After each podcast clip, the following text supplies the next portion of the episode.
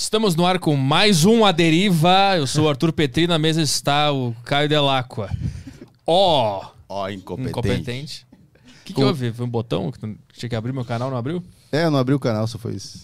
Então estamos aí, é, depois de muito tempo, eu nem sei mais fazer esse programa. Estamos aqui com as nossas poltronas horrorosas do Pedro Bial também, porque roubaram as nossas poltronas da Matrix. É o, o mistério da poltrona. O que aconteceu com as poltronas da Deriva? É, então, eu sei que tá na casa de alguém uma já. Ah, é? Já não faz mais parte do estúdio aqui. Sim- Simplesmente pegaram assim? Simplesmente pegaram. Ah, meu, meu tio tá precisando de uma poltrona lá. Dá pra ele. Pega daquele estúdio, daquele pega- podcast é. que ninguém vê. Pega aquela que o, que o caminhoneiro arrombou lá e manda pra ele. Então vamos ver o que, que vai acontecer aqui nos próximos dias com as poltronas da deriva. Por enquanto, vamos nessa aqui do painel Globo News sobre liberdade econômica. É, a gente tem que falar do iFood agora, né? Sim, iFood. Então, o que, que tem que fazer? Eu já esqueci como é que faz esse merchan. É tanto tempo que, não- que a gente não faz esse merchan. Porque depois que a gente assinou a parceria com o iFood, todos os podcasts caíram, zicou. E eu acho que é Deus nos punindo pra gente ter vendido a nossa, a nossa alma pro diabo. É um problema que a gente vai ter que enfrentar agora, né?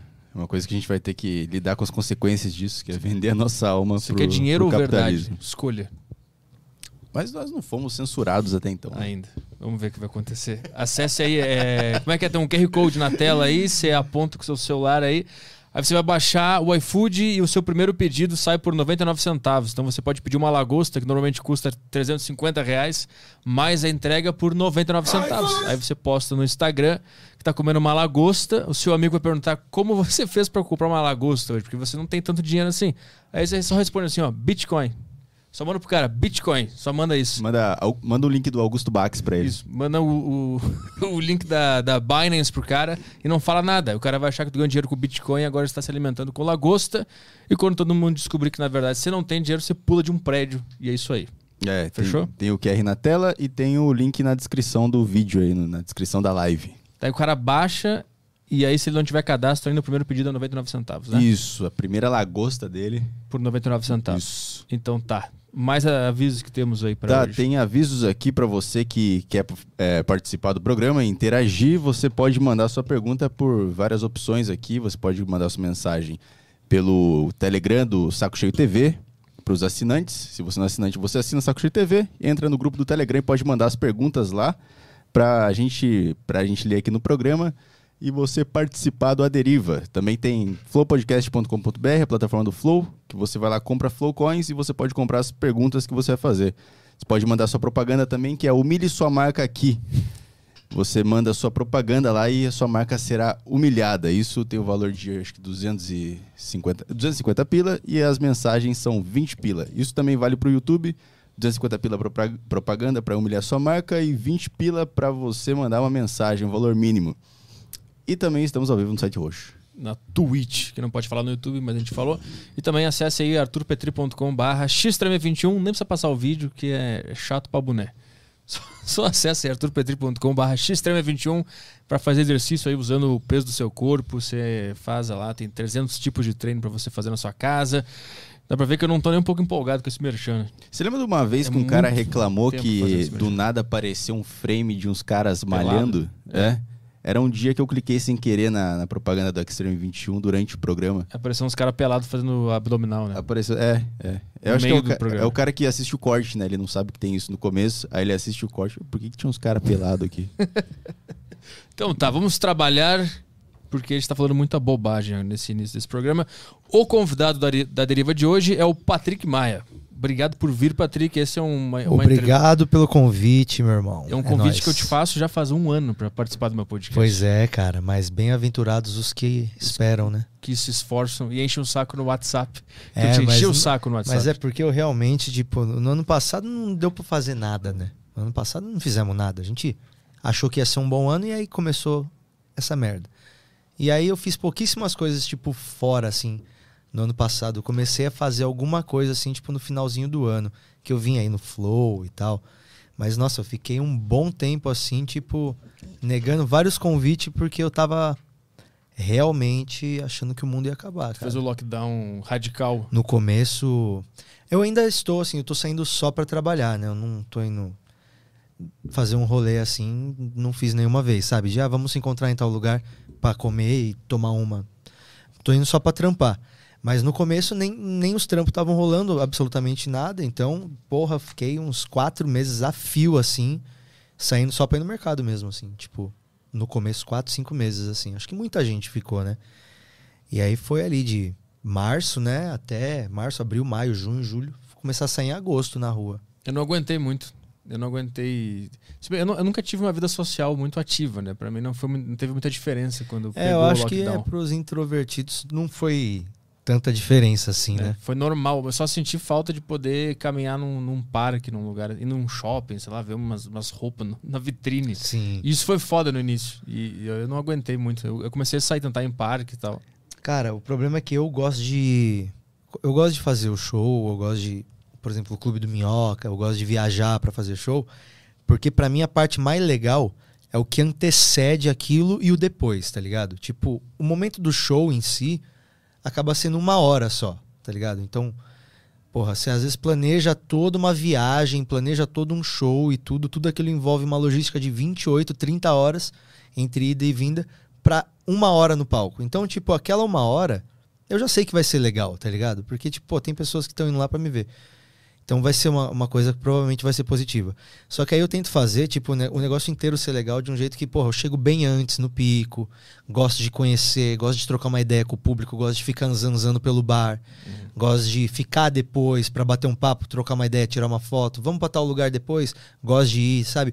Eu gosto do rolê inteiro. E agora não tá tendo nada disso, porque os shows estão acontecendo com uma limitação muito grande, tá ligado? E aí eu preferi não fazer. Uhum. Tu não fez aquele show pra carro? De jeito nenhum. Não fiz. Você não tem uma foto minha contando uma piada pra um sandeiro. Com as não tem. Não tem.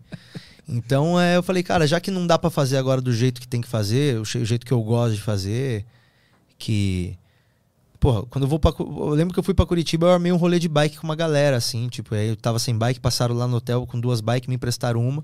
Fomos encontrar uma galera, fomos dar um rolê. E depois fica lá no bar tomando uma e tudo. Não dá para fazer. Já que não dá pra fazer do jeito que eu gosto de fazer o rolê, então eu vou esquecer que eu faço isso e vou tentar fazer outras paradas. Tu, tu sentiu que nesse período, sem, sem subir no palco, o teu músculo da, da criatividade da comédia, especificamente de piadas, ele ficou meio em não uso ah, ficou. E sentiu uma. Não a perda da habilidade, porque obviamente não vai perder, mas sentiu que ficou um pouco mais difícil de achar piadas. Não. É que como eu não tava fazendo piada, como eu não tava precisando de piada, eu não produzi piada. Piada propriamente diga, dita, assim, de show, de material, de escrever, de testar. Porque não tava tendo show, não tava tendo teste, não tava tendo nada. Então eu deixei essa parte do cérebro, tipo assim, mano, relaxa, não pensa em piada agora, esquece o one-liner, uhum. guarda para depois, vamos pensar em outras paradas. E aí a gente foi pensar, e aí, por exemplo, a gente pensou na revista, né? Aí no meio da pandemia, a gente lançou a revistinha do Minhoca, que é a Minhocazine. Essa aqui, inclusive, é do mês passado, né? O mês de. É desse mês mesmo, né? Mês de junho. Não, essa aqui é de é, maio. Presente para você. Boa. E que, é... que, que é? É tipo. Essa é uma revista por assinatura que a gente lançou pelo Clube do Minhoca. Que eu falei, cara, como a gente tá parado, como que a gente faz pra, pra unir a galera mesmo sem precisar se encontrar, sabe? E como que a gente faz para continuar se comunicando do jeito que a gente gosta e artisticamente fazer uma coisa é, que realmente não se limite só à pandemia, sabe? Porque tem coisa que foi legal durante a pandemia, mas ninguém vai fazer show pra drive-in quando acabar a pandemia. Sim. Agora a revista é. pode continuar, sabe? Então eu juntei uma galera que estava afim, juntei conversei com o Daniel Sartório, que é meu colega, amigo, parceiro em vários projetos, né? Que ele é editor-chefe dessa revista aí. E aí a gente juntou uma galera interessada em escrever humor, desenhar humor, ilustrar e condensou todo mundo numa revista. Então é uma revista de assinatura. Você paga R$19,90 por mês e recebe ela na tua casa uma vez por mês, já com frete incluso. Vem bonitinha. Todo mês uma capa diferente, todo mês uma revista diferente, com é, ilustradores diferentes, é, chargistas, colunistas, tudo que você imaginar aí, velho, tá aí. E, e tá, dando, tá dando certo? A tá cara, tá a revista a gente já vendeu mais de 20 mil revistas já, cara. Porra, caralho. Então a Minhocazine, hoje a gente lançou a Banca do Minhoca. Que a Banca do Minhoca é a versão editora do Clube do Minhoca, saca? A gente tá agora lançando livros, material impresso, é, pôster, calendário, revista, zine, gibi, tudo que os comediantes têm ideia de fazer, a gente está fazendo. Inclusive tem a- o, o último lançamento nosso agora, o livro do Afonso Padilha, que é o Evangelho segundo um humorista. E a gente abriu a pré-venda na sexta-feira e esgotou hoje. Cara, virou uma. O, o- Minhoca, ele além de um comedy club, ele tem um monte de coisa envolvida, então. Mano, o Minhoca é tá sendo meio que um movimento, assim, sabe? Tipo, tá sendo meio que um agregador de interessados, assim, em, em produzir alguma coisa, tipo, concreta, juntando as forças, assim, sabe? Tipo, o Afonso, ele tinha intenção de lançar um livro. E todo mundo sabe que o Afonso, tipo, é um dos caras que mais escreve na comédia e tem um público cada vez mais crescente, tá ligado? Então eu falei para pra ele, fala, mano, eu já tinha lançado meu livro, né? Independentemente, eu fui lá, registrei o livro, imprimi com meu dinheiro numa gráfica, fiz o envio ao correio, aprendi muita coisa com isso e consegui Uhum. montar uma estrutura para fazer o que eu fazia sozinho, sabe? Então agora a gente tem uma equipezinha legal, que é a Banca do Minhoca, pouquíssima gente. E aí eu falei pro Afonso, mano, lança seu livro com a gente, pra gente testar como que a gente consegue fazer, né? E, e aí ele topou, entrou nessa e, mano, vendeu 5 mil livros em quatro dias. Caralho, pra caralho isso aí, né? Mano, É é, no Brasil são 10 mil livros pra você ser considerado best-seller. O Afonso vendeu 5 mil livros na, na, na pré-venda porque, porque foi o que tinha. A gente Uhum. mandou fazer 5 mil, nós não mandamos fazer 10 mil. Uhum. Nós mandamos fazer 5 mil e já vendeu. Como é, é difícil produzir um livro? Quando tu produziu Se teu... você não sabe e for pela tua mão agora, é difícil. É, o que que tu, quando tu fez, lançou o teu primeiro livro independentemente, o que que tu descobriu sobre lançar um livro? Cara, o mais difícil não é você escrever o livro. Não é, é, é o mais fácil, tá ligado? Você escrever o livro é o mais fácil. Uhum. Você chegar com um produto aqui, me dar um PDF, eu te devolver um livro, a gente cagar um livro em um mês, a gente faz um livro bonito. Se você não tiver ideia, a gente. O problema é depois, é onde você vai vender esse livro, quem que vai enviar esse livro, quem que vai fazer acompanhamento dos clientes que não receberam o livro, quem que vai fazer o gerenciamento do e-mail da galera que comprou teu primeiro livro para quando você vender o seu segundo livro já ter gente que compre. É, aonde que você vai receber essa grana? Quais plataformas são as melhores para você receber essa grana? Quando você for viajar, como é que você, sabe? Como que você faz para vender o teu livro lá fora? Essa é a pior parte, que é que é o, o- o operacional do bagulho. Mas a produção de, de um livro especificamente não é muito cara, porque eu conheço um cara que ele acompanha meu, meu podcast, ele é um escritor. Ele lançou um livro dele lá, eu vi ele vendendo na rua e tal, ele se esforçou pra caralho. E pelo que eu vi, a, a produção de um livro, levar pra uma gráfica é muito caro, porque é, um- é- é difícil disso aqui sair. A, estru- a estrutura, se ser a fábrica, pra criar um livro é muito complicado, é caro pra caralho, não é que nem gravar um não, CD. não, é, não. Não, É de não boa? é. É. Tipo, é totalmente acessível. É... O bom é que você consegue fazer. Esse livro meu que tá aí na tua mão, que é o Entendeu o que é que eu desenhe dois em um. Esse aí é o. É o esse aí é o meu trampo de ilustração 100% tá condensado nesse, nesse livro aí. É um livro duplo. De um lado é o volume 2, que é esse aí que é a capa preta. E aí quando você vira é o volume 1 que eu lancei em 2018. Aí esse aí eu lancei independente na raça quando eu comecei, né? Um por um.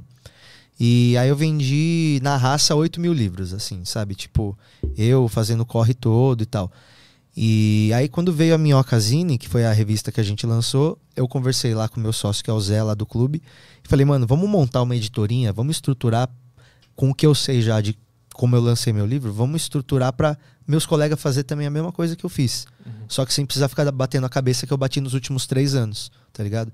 Então a gente conseguiu, o Luciano Guima lançou também o livro dele, nosso colega comediante também de Ele me, ele Minas. me deu um, um É o Corônicas. Uhum. E, mano, do dia que ele foi lá. do dia que ele foi lá na produtora até o dia que ele saiu com o livro pronto, deu, tipo, sei lá, dois meses, sabe? Uhum. Tipo, então, porra.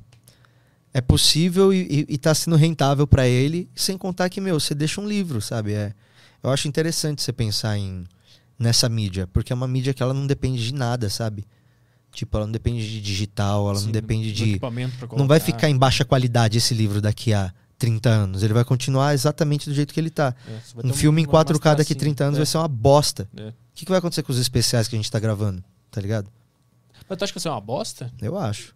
Vai estar lá no YouTube normal, né? Daqui 30 anos. Só vai ser uma bosta porque a gente vai comparar com o que a gente tem hoje É. e a gente vai achar uma qualidade. É. Tu acha que a gente vai achar a qualidade que tem hoje como a, a gente vai ter a mesma sensação que a gente tem quando a gente vê um, uma- um vídeo da TV antiga? Eu acho. Tu acha que é isso Não, eu acho que vai ser pior, porque eu acho que ver coisas em 2D vai ficar totalmente ultrapassado e vai ficar uma coisa que, tipo, nem, nem se cogita mais. Eu acho que as coisas vão ser tudo umas experiência imersiva que você quer ver o show, você vai estar dentro do show do Thiago Ventura, se vendo assim, ó, tipo, num bagulho realista pra caralho.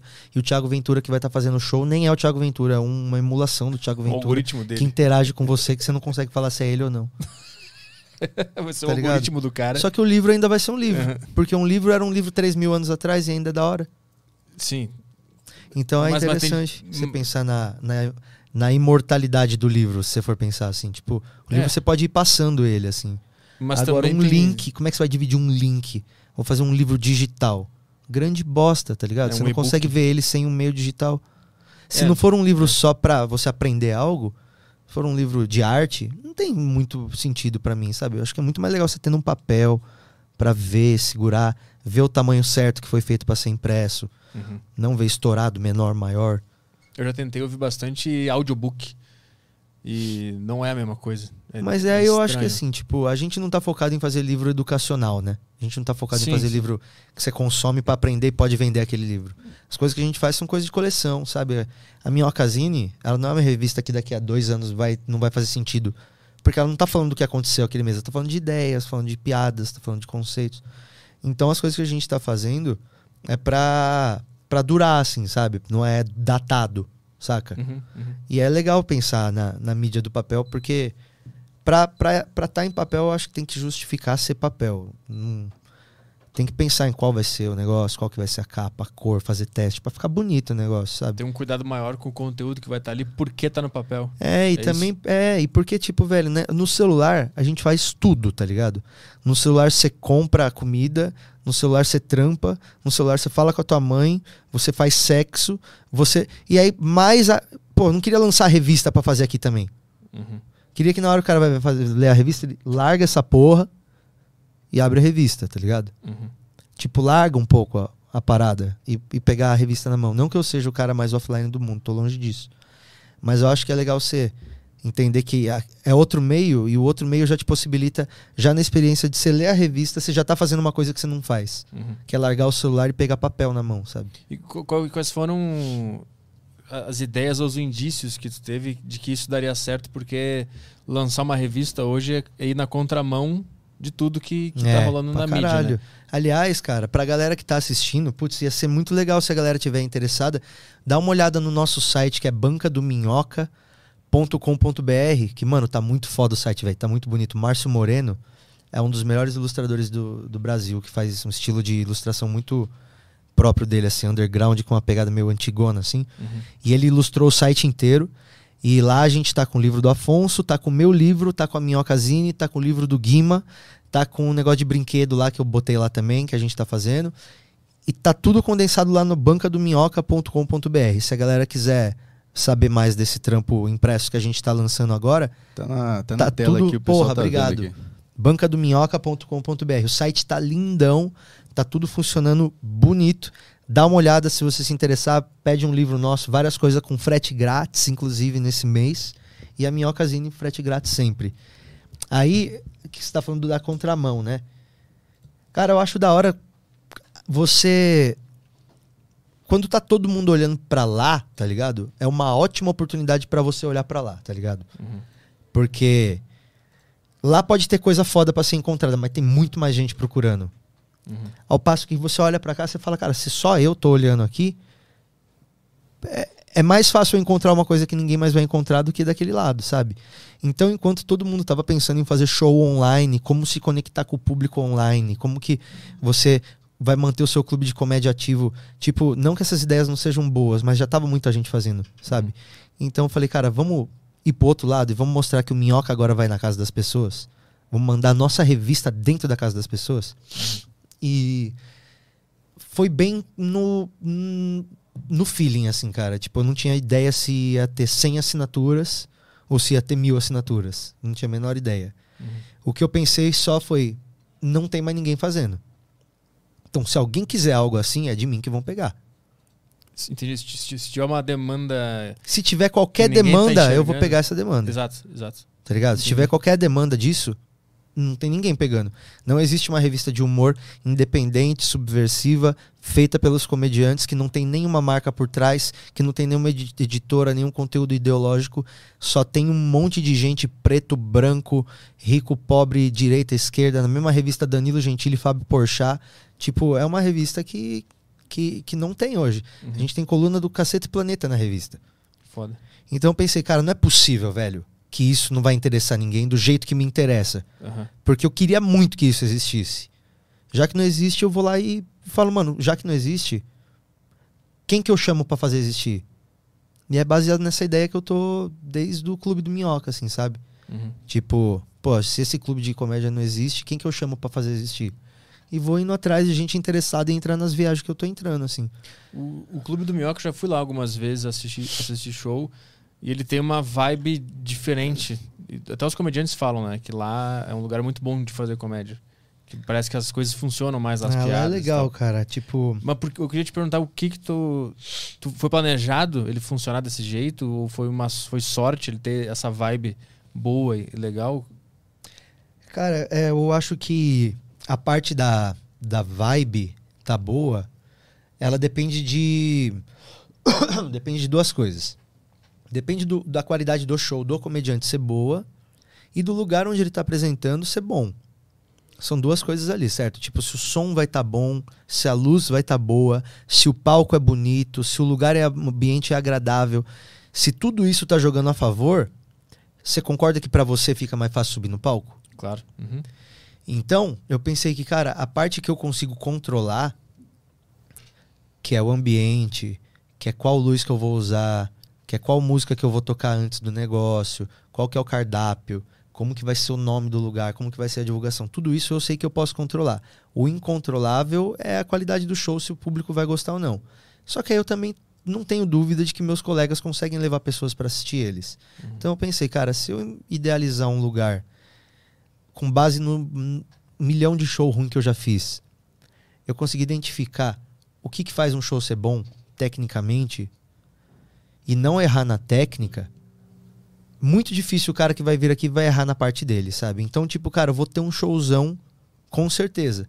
E se eu não errar na técnica, o comediante vai perceber que tem essa diferença e vai querer voltar aqui.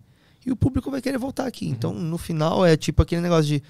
Cara, tudo que tá lá joga pro show acontecer foda.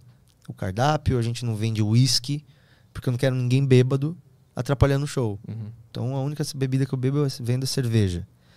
Então a gente não tem garçom, porque eu não quero ninguém passando na frente do público di- discutindo, di- dividindo atenção com o comediante nunca. Então eu não tenho um cardápio difícil pra caralho, porque eu não quero ter cozinha. Porque se eu tenho cozinha, eu tenho que abrir todo dia. Porque eu tenho que contratar os funcionários. Se eu vou abrir todo dia, eu tenho que fazer 30 show foda todo mês. E se eu não precisar abrir todo dia, e eu fizer só 15 show foda, eu loto 15 show foda e continua sendo foda. Então todas as decisões do clube, velho, foram tomadas pra nunca atrapalhar o show e a gente nunca ficar refém de nada. Uhum. Então eu acho que isso tudo somado à qualidade do show dos nossos colegas que se apresentam lá, faz o bagulho ser infalível, sacou? Tipo, é. Não é mérito meu, sabe? Não fui eu que inventei a luz e o som. Eu só escolhi as coisas certas, coloquei no lugar certo e juntei as pessoas certas, sabe? Então, no final, o Minhoca é meio que isso. Ele, ele junta pessoas que têm o mesmo interesse. E a banca do Minhoca é a mesma coisa. E hoje o Minhoca Rádio Show, que é o nosso podcast, tá caminhando para ser isso também. E todos os nossos projetos seguem essa linha aí, cara, que é que é pegar o que não existe e fazer existir, assim, sabe? Tipo, pô, não existe uma revista dessa, né? Uhum. Vamos juntar então, vamos. E aí a gente O- faz o, o existir. Comedy Club, tu, tu quando é que inaugurou lá? Foi dia 31 de maio, dia 30 de 31 de maio de 2018. 2018. O que que tu enxergava na época no contexto da comédia que te fez ter vontade de criar esse esse comedy club com essas características que tu falou agora? Cara, a gente já tinha o Nathan, né? O Nathan é um show experimental que a gente fa- fazia, vai voltar. né? Assim que voltar tudo. Mas é um show experimental que a gente fazia só, só piada nova. A gente alugava um teatrinho toda segunda-feira. Um grupo de 12, 15, chegou a 20 comediantes se organizaram. E a gente alugou um teatro, pagava a pauta, pagava um cara para filmar, distribuía ingressos de graça para as pessoas e as pessoas iam assistir esse show pra gente só testar material. E aí a gente filmava, às vezes saía um vídeo legal, começou a criar esse costume. Então aí eu lembro que eu entrei no Nathan no, logo no, no, momento inicial, assim, os meninos tinham criado já o show, o nome, a ideia, o conceito. E aí eles me chamaram junto com uma galera para entrar. Tava lá o Afonso, acho que era o Renato Albani, o Afonso, o Couto, o Ventura. Tinha uma galerinha boa ali já. E eles me chamaram para entrar nessa segunda leva que entrou. E aí eu comecei a dar umas ideias pra galera, a gente começou a trabalhar junto, começou a organizar aquilo e começou a ficar cada vez mais legal. E ali eu falei, cara, os comediantes eles se organizam. Tipo assim, se a gente conseguir uma maneira que eles não precisem fazer a parte chata, eles vão colar nos lugares, tá ligado? Porque a gente conseguiu. Antes, ah, não, deixa que eu filmo, deixa que eu filmo, deixa que eu filmo. Eu falei, não, mano, vamos pôr um cara para filmar sempre. A gente nunca precisa se preocupar com quem vai filmar. Eu conheço um cara que é meu amigo topa filmar. Não, não, vamos pagar um cara, velho. Vamos deixar um cara lá sempre. Quando a gente decidiu isso, fluiu pra caralho. Vamos contratar uma produtora para não precisar fazer isso. Blá, blá, blá. Quando foi ver, o negócio funcionava, a galera só colava e tava tudo pronto. Uhum. Então eu falei, cara, se tivesse um lugar assim todo dia, a galera ia colar.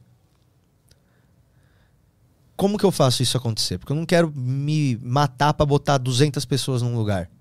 Tá, e se eu fizer um lugar de 50? Como que eu faço para um lugar de 50 sobreviver e dar lucro? E aí foi baseado nessa ideia que eu eu, eu, mano, tem uma cena já aqui. Os, os caras já estão se organizando, os caras já colam. Eu já vi os comediantes todo dia da semana, ou então três vezes por semana eu já vi os caras. Já tinha uma cena acontecendo ali. Só que não tinha um lugar para tipo, trazer todo mundo, sabe? Uhum. Um lugar que não fosse um comércio. O Clube de Minhoca não é um comércio. O Clube de Minhoca é um, é um, é um clube mesmo, sabe? Sim. Os sim. caras vão lá para se encontrar antes do show, depois do show. É, lá, eu acho que o público percebe quando vai lá, que ali não é um comércio. Quando você vai num teatro, você, você não tem a sensação de que você está indo num comércio, certo? Uhum, uhum. Quando você vai no cinema, você sente que você está indo num comércio. No Minhoca, você não sente que você está indo num comércio, sabe? É, é um clube mesmo. Você paga um valor honesto para assistir o show, nunca foi caro. O preço não é um limitador. Tipo, o estagiário fudido pode ir. Uhum. O cara que não tem grana, que mora na casa do caralho, pode ir de metrô. É do lado. Breja é baratinho, tá ligado? Então tudo que tá lá, mano, joga a favor do show. Tudo. E, e, e tu acha que também ele se diferencia dos outros comedy clubs tradicionais que tinham? Porque eu, eu sinto que os outros também, tipo Comedians, por exemplo, para mim quando eu fui lá parecia um comércio. Não é era tão... Parecia um Outback, né? É, parecia um Outback, isso. E com, com o Rafinha Bastos falando É. comigo ali. É. Era, tinha essa vibe. Tu, isso foi uma coisa que tu percebeu no mercado antes de fazer o Minhoca, que os comedy clubs não tinham essa vibe? Eu acho que é porque os comédias. é, hoje a gente tem uma boa variedade de clubes de comédia, né? Tipo, 10 anos atrás a gente tinha um ou dois. Hoje a gente já deve ter mais de 15 comedy, comedy clubs em atividade hoje no Brasil. Ou esperando para voltar a entrar em atividade. É, hoje a gente tem vários formatos de clube: clubes pequenos, clubes grandes, clubes chique, clubes podreira. A gente tem vários tipos de clube já. E lugares que, tipo, falam que são clube, mas ainda é um bar normal com um palquinho ali no canto. Então, é, eu acho que alguns lugares a- acabam tendo que assumir uma estrutura tão grande para fazer o negócio girar que depois fica refém dessa estrutura. Hum. E aí é obrigado a abrir todo dia, é obrigado a cobrar um pouco mais alto, é obrigado a ter um cardápio mais variado, porque no final das contas o seu faturamento maior acaba sendo com a cozinha do que com a piada. Uhum, uhum. O Clube do Minhoca, a gente nunca vendeu mais hambúrguer do que piada. Tá ligado? A gente nunca vendeu mais breja do que piada. Uhum. Mas, tem alguma coisa sobre a estrutura física ali, de como as coisas estão acontecendo? Porque, tipo, por exemplo, eu já vi show de um cara no Minhoca e o show do mesmo cara em outro lugar. E no Minhoca sempre foi melhor. Sempre foi mais alto. Sempre foi mais foda. Interessante. Tu, já, tu já percebeu isso? Se, se não percebeu, por que, que tu acha que isso acontece? Cara, é que a, a proximidade da, da plateia no Clube do Minhoca é, não tem nada parecido, tá ligado? Não tem nada. Tipo, tem lugares que são, que são legais também, mas igual Minhoca, e por ter sido o primeiro de. Cara, pô, você pagava 80 reais pra ver o Thiago Ventura no Frei Caneca, mas no, no- no dia seguinte você pagava 30 pra ver o mesmo Thiago Ventura a um metro e meio da sua, de, de você, Uhum. se você tava na primeira fila a um metro de você, ou se você tava na última fila a quatro metros de você. Uhum. Uhum. Então, tipo, o ambiente do Minhoca, o público chega lá e sobe as escadas junto com o comediante. Às vezes o cara tá lá esperando pra, pra dar um mijão, esperando alguém sair do banheiro. Na hora que sai do banheiro, sai a Mel Maher do banheiro. Oi, querido, tudo bem? Caralho, a Mel tava mijando. Uhum. Então, é, o Clube do Minhoca não é um zoológico. É um safari. Tá ligado? Você não vai lá pra ver os bichos. Tu vai lá pra Você vai lá pra. It's a petting zoo, man. os- Convive com os bichos. Você vai lá e convive, se alimenta. Se alimenta do lado do É, bicho, com pô, a mesma a comida gente que tem lá tá o show de comendo. maconha lá que a gente faz, que é sobre maconha. Eu e o Nando, a gente tem um show que faz uma vez por mês, que é o quarta às 20. É uma quarta do mês às 20 horas, a gente se reúne lá e faz um show que a gente é temático sobre Uhum. drogas, proibição, histórico, tudo. E, porra, o que vai de galera lá que fala, cara, ó, já chegamos aqui, sete horas, já chegamos aqui, ó. Trouxemos uma florzinha que nós plantamos pra vocês fumar com a gente. Tipo, mano, umas loucuras, assim, porque a galera sente que lá não é um comércio, lá é um clubinho mesmo, que a galera cola pra se divertir, tá ligado? Aham. Puta, lá é bem legal. Eu fui ver também o teu show com o Maurício Meirelles lá uma vez. Que a gente fazia coisa nova, metade ele, metade eu. É, e aí eu lembro que depois da. Ou antes. Eu tava com mal agora, inclusive. Tava com mal agora. Saí de lá e vim pra cá. Acho que foi antes ou depois do show, não lembro. A gente ficou ali no, no saguão, na- no saguão não, no, no lugar onde acontece o show, conversando. A gente tava falando sobre confiança, criatividade e-. E, e tal. E eu lembro uma, uma frase que me pegou muito, que, que eu, eu te perguntei. Porque nesse show tu tinha feito umas coisas muito arriscadas, no bom sentido. Arriscadas de, puta, pode não funcionar de jeito nenhum. Sim. Mas tu fez com uma, com uma confiança que me chamou a atenção. Eu te perguntei depois, né? E como é que tu faz pra ter confiança, pra aceitar essa ideia e, e arriscar ela? E tu falou, não é, não é confiança, é foda-se. É, É. é foda-se. Engraçado que eu ia te responder isso de novo e, e, tipo, eu não lembrava se eu tinha te falado isso. Tem uma frase foda que fala: é, o bom de não mentir é que você não precisa se lembrar do que disse. É boa essa frase, não é? Sim, mas O bom de não mentir é que você não precisa lembrar do que você falou.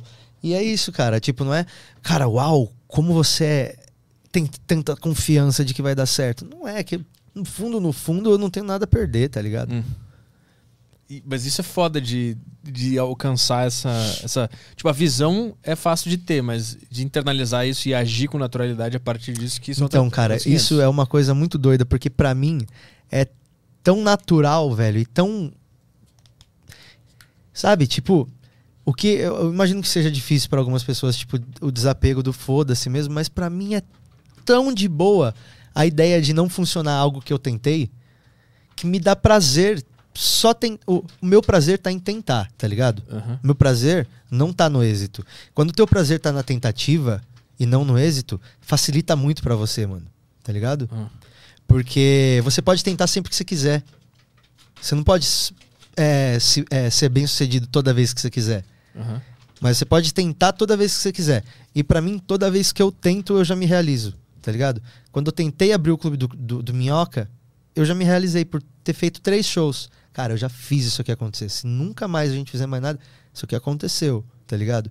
E se não deu certo, tudo bem, porque o meu objetivo já foi. Que, era, que era tentar. É. Mas o, o êxito. Você entende que, tipo, cara, não tem como dar errado? Não Porque- entendo isso. Porque você vai tentar tantas coisas que é impossível uma não dar certo. Pode ser que seja daqui 10 anos, velho. Pode Uhum. ser que seja daqui 15. Pode ser que seja daqui 25. Você não tem a menor ideia. Vai de você quanto tempo que você quer ficar tentando. Mas só que eu fiz da minha vida, a tentativa é o meu negócio hoje em dia, entendeu? Tipo, eu lucro com a tentativa já. É igual o Ivo Canível. Ele, ele lucrava por tentar atravessar o estádio em cima da moto enquanto os- os helicópteros estavam ligados ali. Ah. Ele lucrava por tentar. Se ele conseguisse, ótimo. Mas só a tentativa já era aquilo. E tu tá ligado? s- sempre teve essa, essa noção ou foi uma coisa que tu. Eu fui percebendo ela, tá ligado? No, no início tu ficava apegado ao êxito? Ô, Guete, você quer beber água? Guete, Ele quer, é que tem- chegou comida. Ele, ele, quer beber ele água? Foi ali pra perto. você quer água? Aqui, você quer aguinha, Guete? Depois, Se ele depois. quiser uma aguinha, eu Aham. descola ali um potinho pra ele depois. Mas então, mano, eu acho que eu fui percebendo, assim, que isso... Quanto mais eu tentava e tentava e tentava, mais eu ficava feliz de me ver em movimento e de me ver produzindo. Que, que eu fui vendo que, tipo, aquilo ali já me, já me deixa feliz, sabe? Tipo, desenvolver uma coisa do zero, tentar uma coisa que ninguém tentou, ou tentar de um jeito diferente o, o que eu já tentei antes. Essa parte pra mim é muito legal, o processo inteiro. É mais legal do que chegar lá, pra mim, sabe? Mas isso tu sacou quando? Porque no início da carreira eu imagino que tu tava pegado ao êxito. Tu queria acertar a piada, tu queria fazer sucesso. Não, sei se era essa ideia, mas normalmente é. Quando o cara tá começando, o cara tá pensando lá no além já, né? Pra tu entender É. que o que vale é a tentativa, demora um pouco e também tem que ter bastante autoconhecimento pra entender isso. É que eu nunca fui muito de querer as coisas também, tá ligado? Tipo, eu nunca fiquei muito numas de tipo assim, nossa, eu quero isso, eu vou perseguir isso pra caralho, sabe? Hum. Tipo, eu meio que deixo rolar e vou gostando das coisas meio que naturalmente e vou investindo mais nelas. Mas eu, eu nunca pensei em abrir um clube de comédia. Mano, nunca. Até abrir. Um mês antes de abrir o clube, eu nu- nunca tinha pensado em abrir, tá ligado? Uhum. E quando tu descobriu comédia, tu, tu fixou isso na tua cabeça como um, objetivo? Eu não? acho que foi a única coisa que eu fixei, assim, de tudo que eu fiz até hoje. Porque hoje a gente tem, pô, a gente tem uma editora. Pô, tu sempre quis ter uma editora? Não, Uhum. nunca quis ter uma editora. Pô, tu tem um clube de comédia, tu sempre quis ter um clube. Hum, Nunca. Nunca quis. Mas aconteceu, Uhum. tá ligado? Então é querer menos as coisas e, e- e observar mais o que tá vindo, assim, pra ver o que, que você pode querer do que você já tem, até. Uhum. Mas a comédia, quando eu vi a primeira vez, eu falei, eu vou ter que fazer. Uhum. Pelo menos uma vez eu vou ter que fazer. Quem foi o cara que te despertou essa, essa, essa vontade? É, foi quando, bom, eu um, um ou dois anos antes eu tinha descoberto Seinfeld. Uhum. Com um amigo meu que trabalhava comigo numa empresa, na no meu primeiro trampo. Eu era cobrador de dívida internacional. E aí a gente ficava lá ligando pros Estados Unidos o dia inteiro, eu e um amigo meu.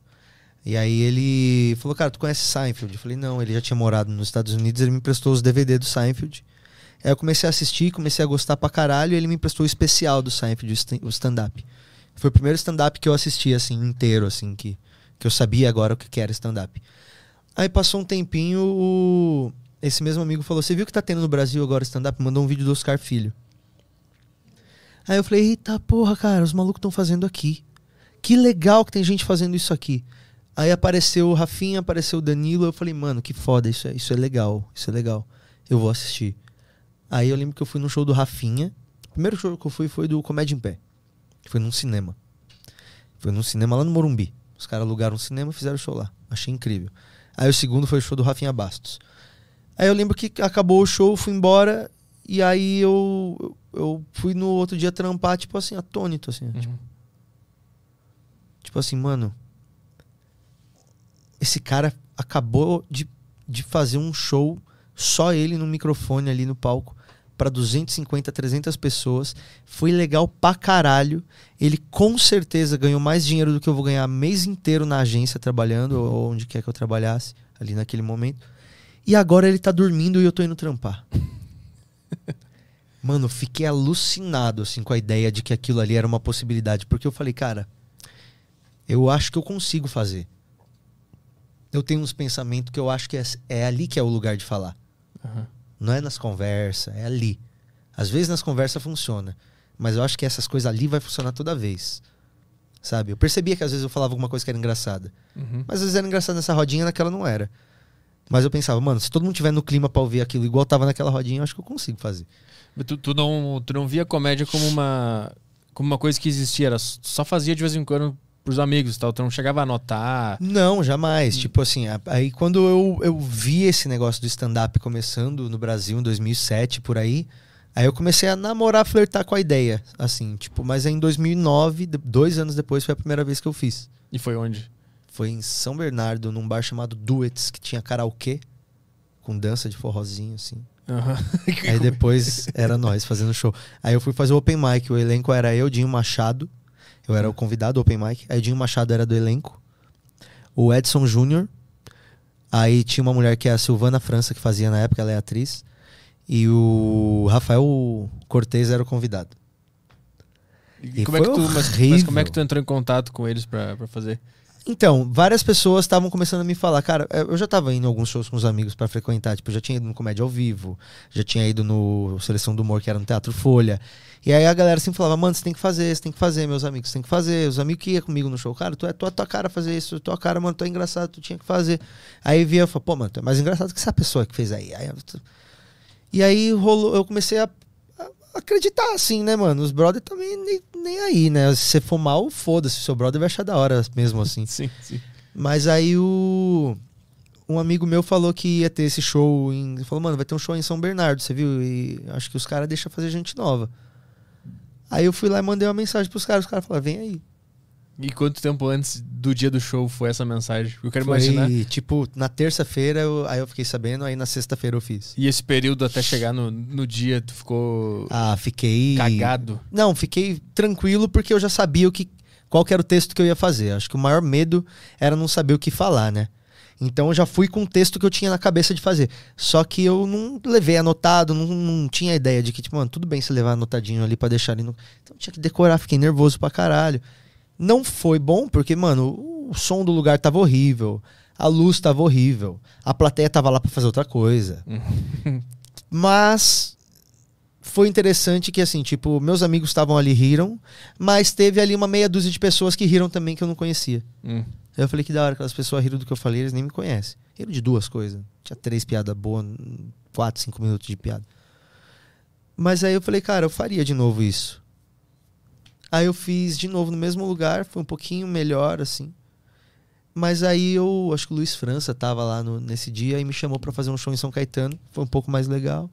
E aí foi assim, mano, vai fazendo open mic, open mic, open mic, pá, estão fazendo ali, estão fazendo ali. Até que um dia rolou de eu fazer no bar ao vivo.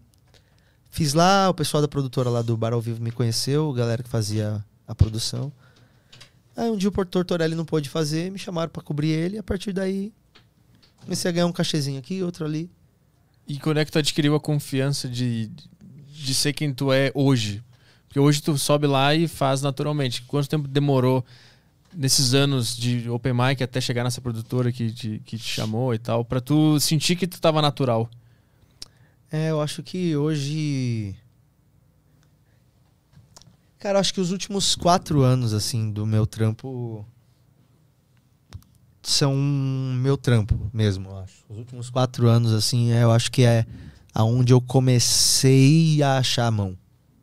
Os últimos quatro anos é onde eu comecei a entender para que lado que eu queria ser, quem que eu queria ser na comédia.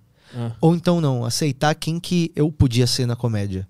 Não nunca quis ser, mas eu comecei a perceber aonde que eu podia entrar, quais que eram as minhas lacunas, quais que eram as oportunidades que tinha pra mim ali, assim, sabe?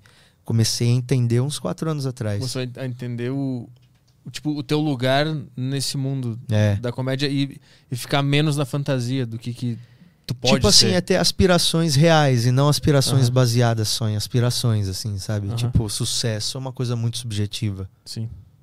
Mas é, por ser subjetivo, você, por ser algo que você define, é é bom você definir então logo, sabe? O que que você quer pra você? Pra não ficar num mar de frustração, olhando pra um monte de gente que você não devia, Hum. tá ligado? Tipo, porra, o que que é sucesso? É possível você falar qual que é o maior comediante do Brasil, por exemplo, mas não é possível você falar qual que é o melhor comediante do Brasil Uhum. o maior comediante do Brasil, você tem métricas quantitativas para avaliar ele. Quantos seguidores tem? Quantos milhões tem na conta? Quantas pessoas põe no teatro? Agora, o melhor comediante do Brasil, eu te asseguro que umas 100 pessoas no Brasil vão falar eu. Uhum. E o Brasil inteiro vai falar, não sei quem é. Uhum.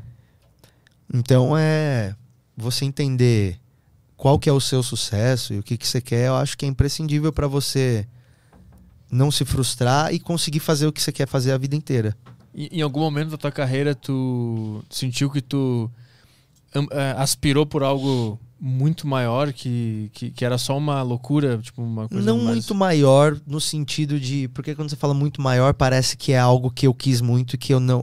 Que, que, que se quer muito, mas que não é capaz de conseguir. É, fica ruim a, a né? frase. Fica Tipo, eu ruim. acho que. Por exemplo, quando eu fui pra MTV, eu vislumbrei algo ali que claramente não é eu. Não, não, não sou eu. Não, não é a, a minha persona. Mas é tão legal aquele primeiro momento, aquele vislumbre, que faz você falar, cara, eu queria muito que. Queria muito ser só isso. Sabe? Tipo, quando eu entrei na MTV, teve uma, uma, uma dimensão legal de divulgação, porque o canal ia reabrir com o meu programa. E aí depois entrou o Fiuk, então deu uma mídia extra. E a gente foi fazer coletivas de imprensa, e puta hotel legal, e puta produção foda. E tipo, cara, ia lá e, porra, artistas incríveis. Você, mano, sei lá, tava no, no camarim com o Marcelo D2 e o Rogério Flauzino e o seu Jorge. E, tipo, ali, assim, sabe? Tipo, todo mundo no mesmo lugar ali, trocando ideia. E eu não que eu tivesse ali trocando ideia, mas tipo, falei, caralho, será que é aqui que eu devo chegar? É aqui que eu tenho que permanecer? Uhum. Porque caralho, velho, eu cheguei onde todo mundo queria chegar. Eu tô no mesmo camarim que o D2 e que o Rogério Flauzino e os caras estão aqui tomando uma e fumando um negócio ali. Só que, tipo, eu entendi que, cara, para se manter ali tinha que ter qualidades que não eram as qualidades que eu gostaria de, uhum. de valorizar em mim. Sabe? Tipo, com o tempo fazendo as coisas, eu percebi que tem coisas que eu mais gostava, as coisas que eu mais gostava de fazer ali não eram a rotina. Uhum. Então, cada vez mais eu comecei a tentar orientar as coisas que eu aceitasse para as coisas que eu gostasse só. Uhum. E aí, nessa aí, você não trabalha mais com ninguém, tem que abrir o próprio clube de comédia, a própria editora. e tem, que, tem, que seguir com independente, né? Esse, esse é. tu, tu meio que tu considera que tu viu o mainstream, chegou perto, esteve lá e, e pensou, não, não curti muito o que acontece no mainstream, vou seguir. É que eu acho, bagulho. cara, que o mainstream ele é, ele tem uma uma máxima muito grande que é máxima muito grande é uma é muito mais redundância muito redonda, né? Mas é, ele tem uma máxima que é o, o, mainstream ele é ditado por uma corrente, né? Mainstream é a corrente principal, né? Uhum. Stream é uma corrente, né? Um... Então, o mainstream ele tá correndo baseando-se no que todo mundo quer naquele momento, né? Uhum. O mainstream, as bandas se orientam desse jeito. Lembra de quando explodiu o CPM, explodiu 500 CPM junto? Uhum. Uhum. Tipo, então, o mainstream ele segue uma forma, tá ligado? Ele pega o que deu certo Replica. e cria uma corrente uhum. que é a principal. E ali é o mainstream, uma corrente principal aquilo ali vira uma retroalimentação ali, sabe? E eu não acho que a arte se alimenta disso. Eu acho que a arte se alimenta exatamente do oposto, sabe? É, é igual quando perguntaram lá pro, pro Hitchcock, pô, você não vai fazer o Psicose 2?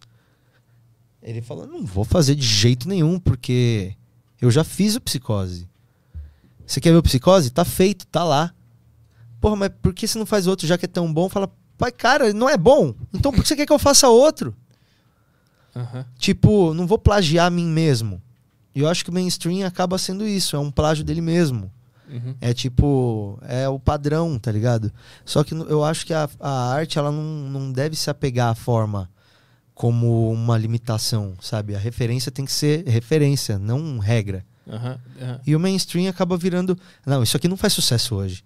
O mainstream fala isso. Sim, o, não é? O mainstream é um monte de gente querendo Psicose 2. O né? mainstream fala, isso não toca na rádio. Uhum. Porque o mainstream, ele não, não avalia a qualidade, ele avalia a, a semelhança com o que tá rolando já. Uhum.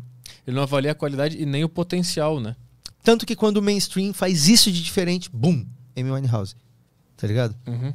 Uhum. Quando uma pessoa dá um twist leve em algo, ela se destaca de um jeito absurdo. Não que a Amy Winehouse não tenha todo o crédito do mundo, mas todo mundo vinha naquele padrão e de repente veio uma mina toda podrona e aí de repente surgiram várias Amy Houses ali na época, né? Sim. Umas bandas fazendo som mais sujo uhum. e tudo mais. Então ela vem e pum, quebra a regra. Que legal. Aí o mainstream fala, então agora essa é a regra. Mano, porra, mas. É, o sistema sempre suga é. a revolução. e aí eu acho que mesmo. volta pro negócio de quando todo mundo tá olhando pra lá, tu olha pra lá. Uhum. Tá ligado? E, e, tu teve essa noção quando tu chegou lá, lá no mainstream, nessa cena que tu falou agora, que tu estava lá no, no, camarim e tal. Tu tinha essa noção? Tu quase se entregou pro mainstream e deixou a tua comédia de lado? Eu acho que não é nem se entregar, que foi tão, foi tão orgânico o meu não enquadramento ali que não, não teve que ter um trauma de tipo, caralho, uhum. seis anos trabalhando na TV, agora estou no ostracismo. Uhum. Nunca passei por isso, tá ligado? Porque eu flertei ali com algumas coisas. Flertei com programas tipo Pânico. Pânico tinha um- uma audiência muito foda, porque eu lembro que eu estreiei no domingo lá no Pânico, na segunda-feira os caras já estavam me chamando pelo nome do meu quadro na rua. Qual era o quadro? Era o microfone fedido. Puta, não lembro. Era um microfone fedido pra caralho, eu ia entrevistar as pessoas com o microfone fedido. entre- E aí, tudo bem? Fala, botava o microfone fedido pra caralho na boca da pessoa. A pessoa começava a entrevistar, ficava assim. Aí tu virou o microfone fedido. Virou- O microfone fedido! Os caras gritavam do outro da rua. O microfone fedido! E tu também tava na rádio ao mesmo tempo, né? E tava na rádio, falando ali todo dia. E descia na Paulista, o cara tava ali, você não tava lá agora, tá? quê. Então era uma coisa que. Mas é. Foi legal pra caralho ali, tipo, mano, aprendi coisa pra caralho de como é que funciona, ver os caras fazer, ver dar certo, ver dar errado, é bom pra caralho. Você vê os outros fracassar, uma, uma coisa grande, e ver qual que é o prejuízo pra você quando tiver essa visão, fazer a mesma merda. E também ver quando os caras acertam pra caralho e falar, caramba, mano, que foda. Quando eu for fazer uma coisa, eu quero essa pessoa, essa pessoa, essa pessoa, essa pessoa fazendo comigo também. Uhum. E assim que eu fiz muitas das coisas que eu fiz, pegando uma galera que já trabalhou comigo, carregando pra outros lugares. Mas é. Mas foi natural, assim, tipo. Quando eu tava lá no pânico, eu já falei, cara, tipo, ó, tá sendo legal pra caralho, mas eu. Eu acho que o programa não me vê fazendo isso aqui três anos seguidos e eu também não me vejo fazendo isso aqui três anos seguidos. Uhum. Então, vou botar todas as ideias que eu consigo botar em um ano aqui e depois a gente segue fazer outra coisa. Uhum. Essa tua, tua. Não sei se tua capacidade de, de, de enxergar esse potencial, tipo, de ver e analisar o erro que aconteceu ali, observar o que tá acontecendo, observar quem trabalha e tal. Essa proatividade, não sei se é essa a palavra, ela, ela vem da, da onde? Como é que é a tua formação, a tua infância, tua família?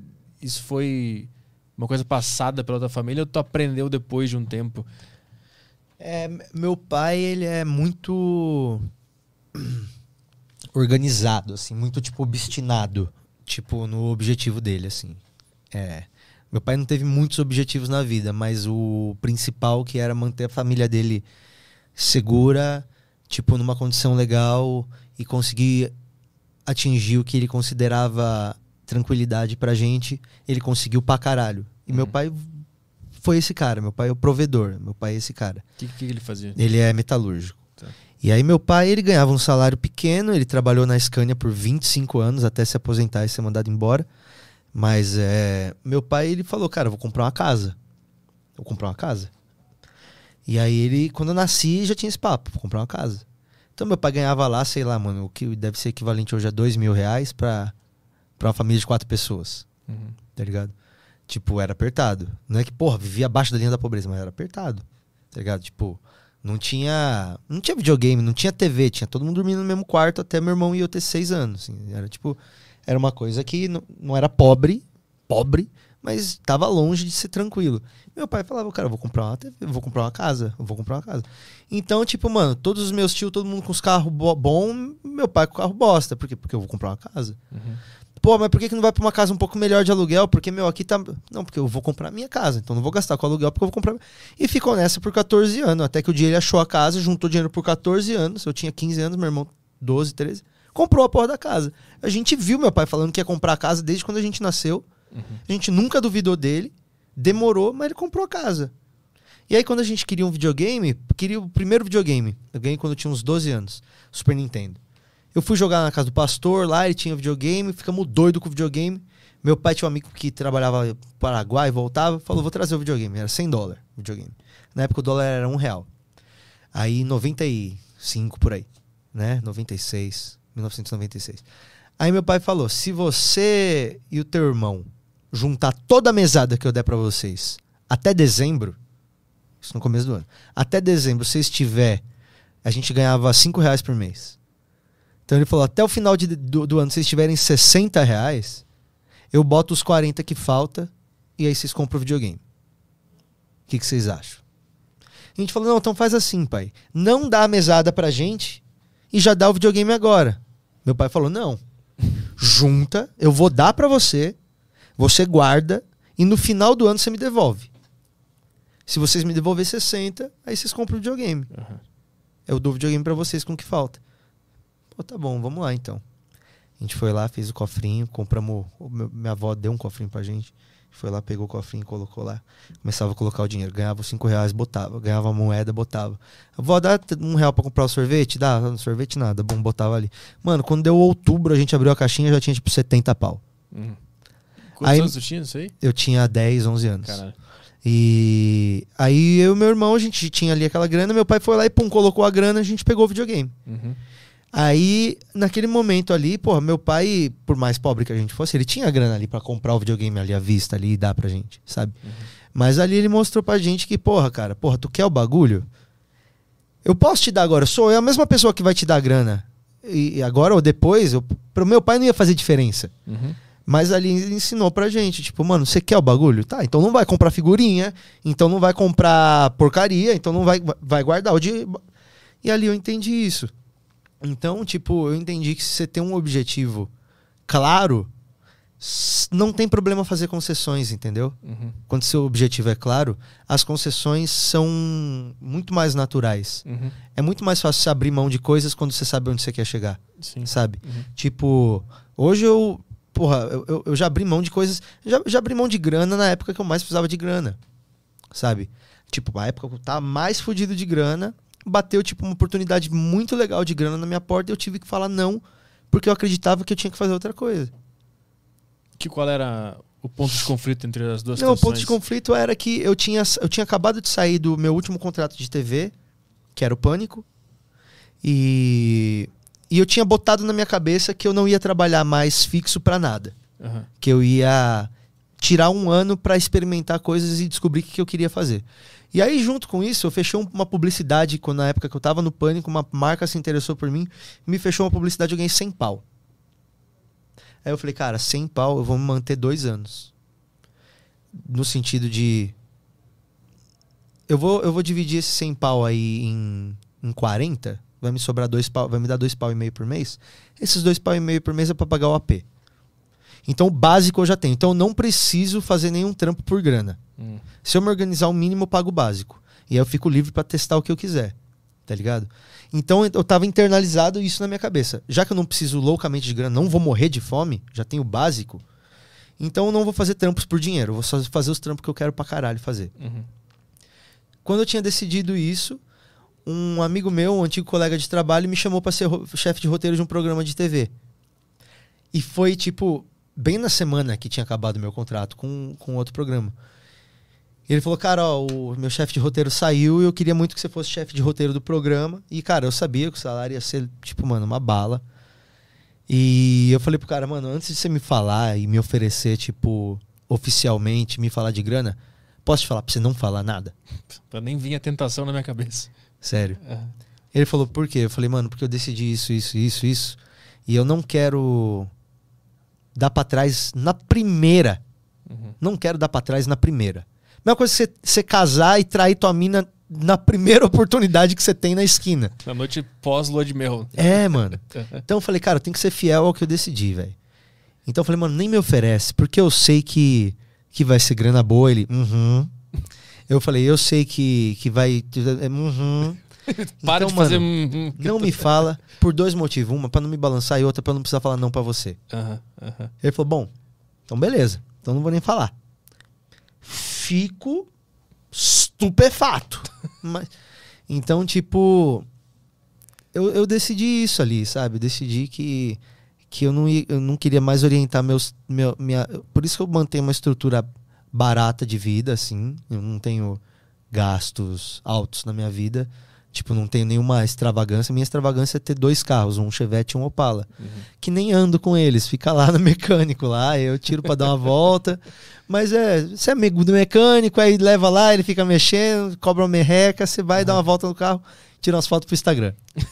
Esse é meu gasto, sabe? Eu não tenho uma casa luxuosa, não tenho filho, não Isso é tenho. bom, não ter. É, eu acho que dá uma boa ajuda pra você poder se orien- orientar suas decisões mais egoístamente, assim, sabe? E aí, depois dessa, dessa fase, com o que, que tu ficou trabalhando? Show, show de comédia e tu focou na Então, comédia? aí nessa época surgiu o Nathan, aí a gente começou Ah, tá. a deixar o Nathan cada vez mais legal. Nessa época eu gravei meu DVD que foi na minha casa, que foi o home office que eu fiz dentro do meu apartamento. Isso foi pro Netflix, né? Foi pro Eu Netflix. lembro. Nessa época a gente fez o Partiu Stand Up, Eu lembro também desse que documentário. é um né? documentário, um documentário de comédia que tá lá no YouTube com mais né, quase 3 milhões de, de acessos. É nesse que vocês vão numa, numa A mecânica. gente fez o né? show numa oficina, Oficina, é. a gente isso, fez o isso, show isso. numa oficina mecânica. A gente foi pra uma cidade, decidiu fazer o show numa cidade, chegou lá, divulgou pra todo mundo na mesma hora e à noite fez o show. Foi muito doido. Então nessa época, os trampos que eu fiz nessa época foram os trampos que me propor- proporcionaram abrir o Clube do Minhoca. Uhum. Foram os elementos que eu desenvolvi nessa época que eu juntei e deu pra, pra idealizar o clube. Uhum. Sacou? Tipo, o Nathan já tava ali acontecendo, o partido de stand-up já tinha acontecido, o especial DVD na minha casa já tinha acontecido. Ali eu já tinha tudo na mão. Uhum. Dá pra fazer show de comédia em qualquer lugar, eu consigo interessar meus amigos. Uhum. E o que precisa é só ter os caras certos e a plateia certa. Uhum. Tudo já tava na cara. E o teu, a, a tua comédia, falando sobre o conteúdo da comédia que tu faz, tu, tu, tu vai em todos os lados, né? Tu faz a comédia tanto a, a não arriscada e não perigosa, quanto a perigosa e arriscada. Que Eu vi, no teu show tem esse mix de duas coisas. Tu pode falar sobre um passarinho, e tu Sim. pode falar sobre um assunto, sobre a morte do Kobe Bryant na noite seguinte a ele ter morrido, que foi maravilhoso aquilo lá. Qual que era a piada que eu fiz mesmo? Tomara que enterre na sexta. Ah, eu falei, tipo, o Kobe Bryant morreu. É, parece Na que vou quarta. enterrar. É, o o Kobe Bryant morreu na quarta. Parece que vou enterrar na sexta. Mas essa é uma piada que, se for ver, é um, é uma, um jogo de palavras, né? Eu sei, mas tu sabe que o público. Sim, é sensível, né? É, ele Porque vai. ainda- Eu lembro que a reação foi. Oh! Oh! E depois uns aplausos. Sim, sim, assim. sim. Tipo, tu vai em todos os lados que existem. Tu arrisca e tu fala uma Esse é um lado que eu não prefiro tanto ir. O lado Aham. da ofensa. Aham. Tá ligado? O lado da ofensa, eu. Não, pra mim. Não tem umas roupas que você acha mó da hora. Que na hora que você põe, você se sente um babaca? Sim, todos. É? Porque pra mim tem algumas coisas, assim, que eu vejo nos outros que eu acho da hora. Aham. E quando eu ponho, eu falo, mano, All-Star. Aham. Eu acho All-Star da hora pra caralho nos outros, no pé dos outros. Ó, porra, do caralho, mano, você tá muito bem nesse All-Star, velho. Muito bem. Quando eu coloco o All-Star, eu falo, nada a ver eu tá desse All-Star. Nada a ver. E pra mim, a- a- esse lado de ir pra ofensa propositalmente, eu me sinto assim, sabe? Aham. Mesmo quando eu sou bem sucedido, eu falo, "Oh, ok, não ficou bonito. É, não tu, tá legal. Tu sente isso com. É, não, tá legal de All-Star sim, meu, porta do caralho. Não tá, não tô me sentindo bem. Tu sente isso com o humor negro. É, Ou não? Depende do- da maneira que eu faço, assim, sabe? Tipo, depende do. Tem uma parte do show que eu fazia que era como se fosse um experimento so- social, assim, que era. Eu tocava música de meditação, com Uhum. instrumento de meditação, e depois soltava as piadas pesadas. Então, nesse contexto, eu acho que eu, eu me sinto bem de fazer. Sim, porque a piada Porque- acaba virando. É, a contexto, piada né? está num número. O número é: aham. vamos acalmar as mentes para ouvir as piores coisas que você pode ouvir. Aham. É isso, tá ligado? É, um- é uma brincadeira de estímulo sensorial, Uhum. quase. A piada de humor negro é uma ferramenta dentro do número, É, né? é. Não é o foco. Exato, exato. uhum. Então, é, você tá participando de um experimento babaca, after all, assim, sabe? Uhum, uhum. Tipo, agora, quando você simplesmente tem a obrigação de, de o tempo inteiro causar essa, Sim. essa sensação na pessoa, pra começar, eu acho que quebra uma das maiores fundações da comédia, que é a surpresa. Hum. Tá ligado? Porque a graça sempre vem acompanhada de alguma coisa. A graça vem acompanhada de um choque, a graça vem acompanhada de um ah, a graça vem acompanhada de vergonha. A graça, agora se ela vem sempre acompanhada de "Ah", você tira a surpresa dela. Aham. Você não concorda? Sim, isso é uma das coisas que acho que todo mundo concorda com o Jessonic. Que uma hora o show dele cansa lá, quando o especial que tem Aham. na Netflix. Depois Aham. de 10 minutos já entende.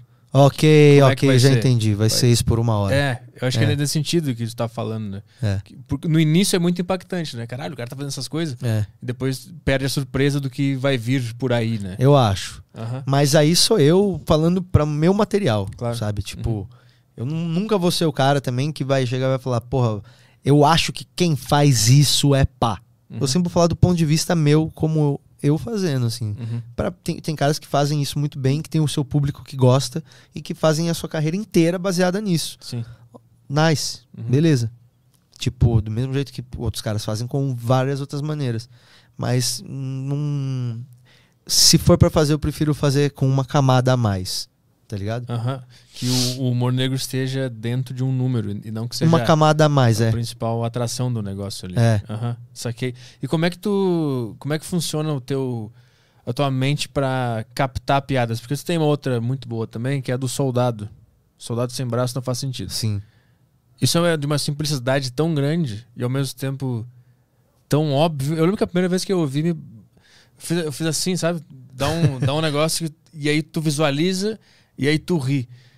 É uma ideia simples e que tá ali, tipo, parece que ela tá ali só que ninguém enxergou que ela tava ali. Exato. E aí tu vai lá e fala, como é que tu exercita essa tua mente pra enxergar essas coisas no, no mundo? Cara, eu acho que dá pra você meio que educar o- a tua cabeça pra fazer o que tu quer. Sabe? Tipo, quando eu tava fazendo o livro, quando eu tava desenhando o meu livro de, de ilustração, eu falei pra minha cabeça, cara, preciso de, de ideias pro livro. Então as ideias elas não podiam ser verbais, elas não podiam ser palavras, elas tinham que ser imagens, elas tinham que ser subjetivas, elas tinham que ser quase que impressões na minha cabeça.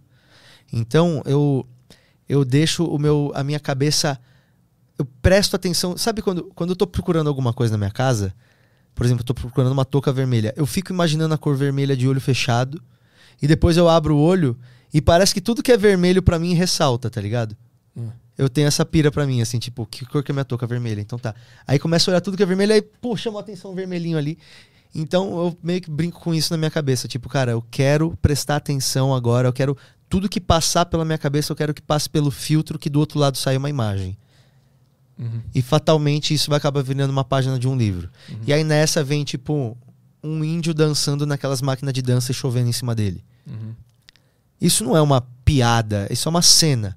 Eu imaginei, cara, se eu desenhar um índio dançando na máquina de dança do fliperama e uma nuvem chovendo em cima dele, acho que fica engraçado. Mas é difícil você explicar isso, então é mais fácil você desenhar. Uhum. Então, eu deixo a cabeça meio. Cara, tá, eu tô desenhando. Eu tô desenhando. Então, o que, que eu posso desenhar? Vamos pensar em coisa pra desenhar. Coisa pra desenhar. Ah, já sei, vou desenhar ele fazendo isso. E aí já dá pra pensar. Então, é meio que isso, sabe? Pra piada, é a mesma coisa. Eu quero fazer associações curtas que tenham sentido e que se, se resolvam em si. Então é tudo que passa de engraçado na minha cabeça, eu tento cortar tudo que precisa sair pra deixar só a ideia principal. Quando tu disse que tu, tu fala pra tua cabeça ficar atenta É. a, e a, a perceber o que, que é de fato isso, tu realmente tu escreve, tu, tu medita, tu fica pensando, eu, eu quero pensar nessas coisas ou, na, ou é, tá na tua cabeça isso? É porque assim, quando eu tô fazendo alguma coisa, eu sempre tô com alguma coisa do momento, assim, sabe? Tipo assim, que que é, qual que é do momento agora, Patrick? Eu vou te falar, mano, agora eu tô fazendo tal coisa. E como eu tô fazendo tal coisa, eu tô pensando demais naquilo o tempo inteiro. Uhum. Então, fatalmente, quando vem alguma outra ideia, ela meio que se transforma um pouco naquilo que eu tô fazendo também, Aham, sabe? entendi. Então, tipo, todas as ideias que eu tô tendo, eu vou tentar jogar elas pra, pro, pro, pro desenho. Uhum. Porque é o que eu tô querendo fazer agora. Já que eu tô fazendo um desenho, tudo de ideia que eu puder aproveitar e dar um twist, entortar pra ela caber num desenho, vamos fazer isso acontecer.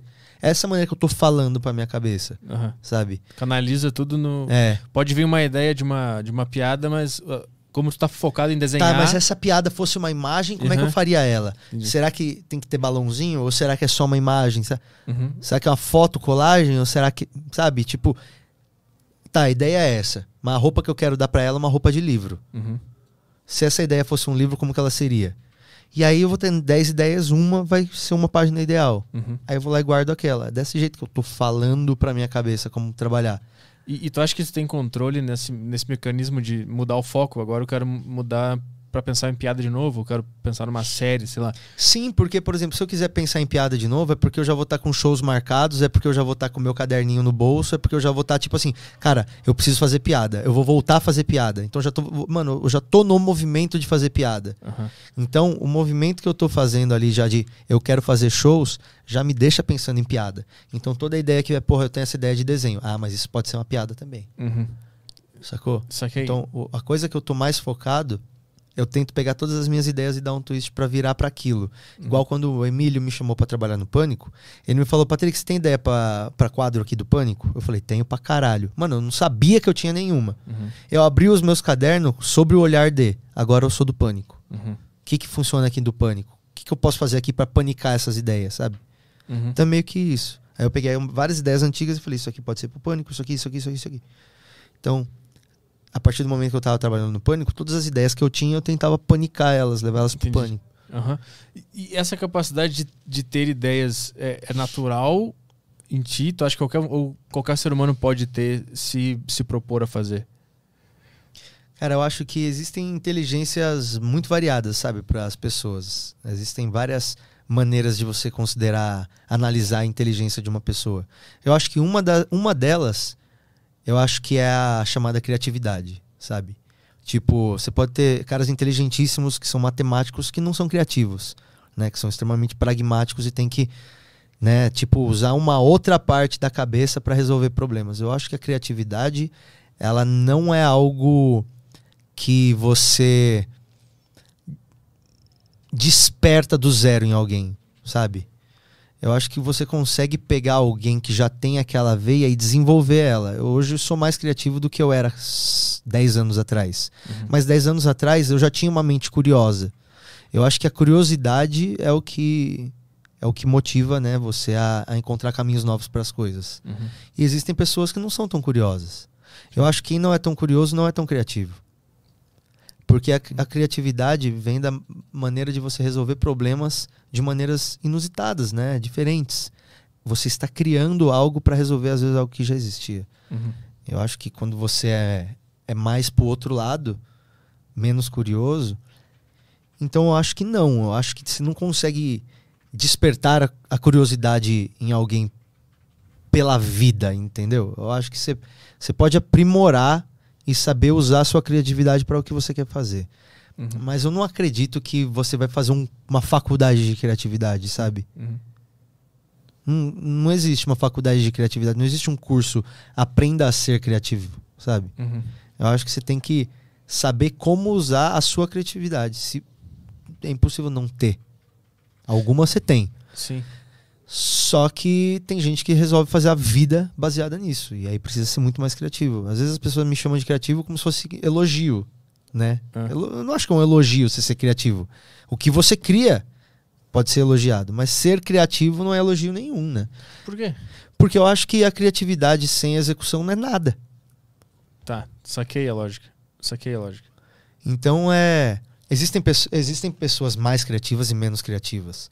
Mas eu acho que a criatividade, por exemplo, quando eu era publicitário, eu usava outro tipo de criatividade.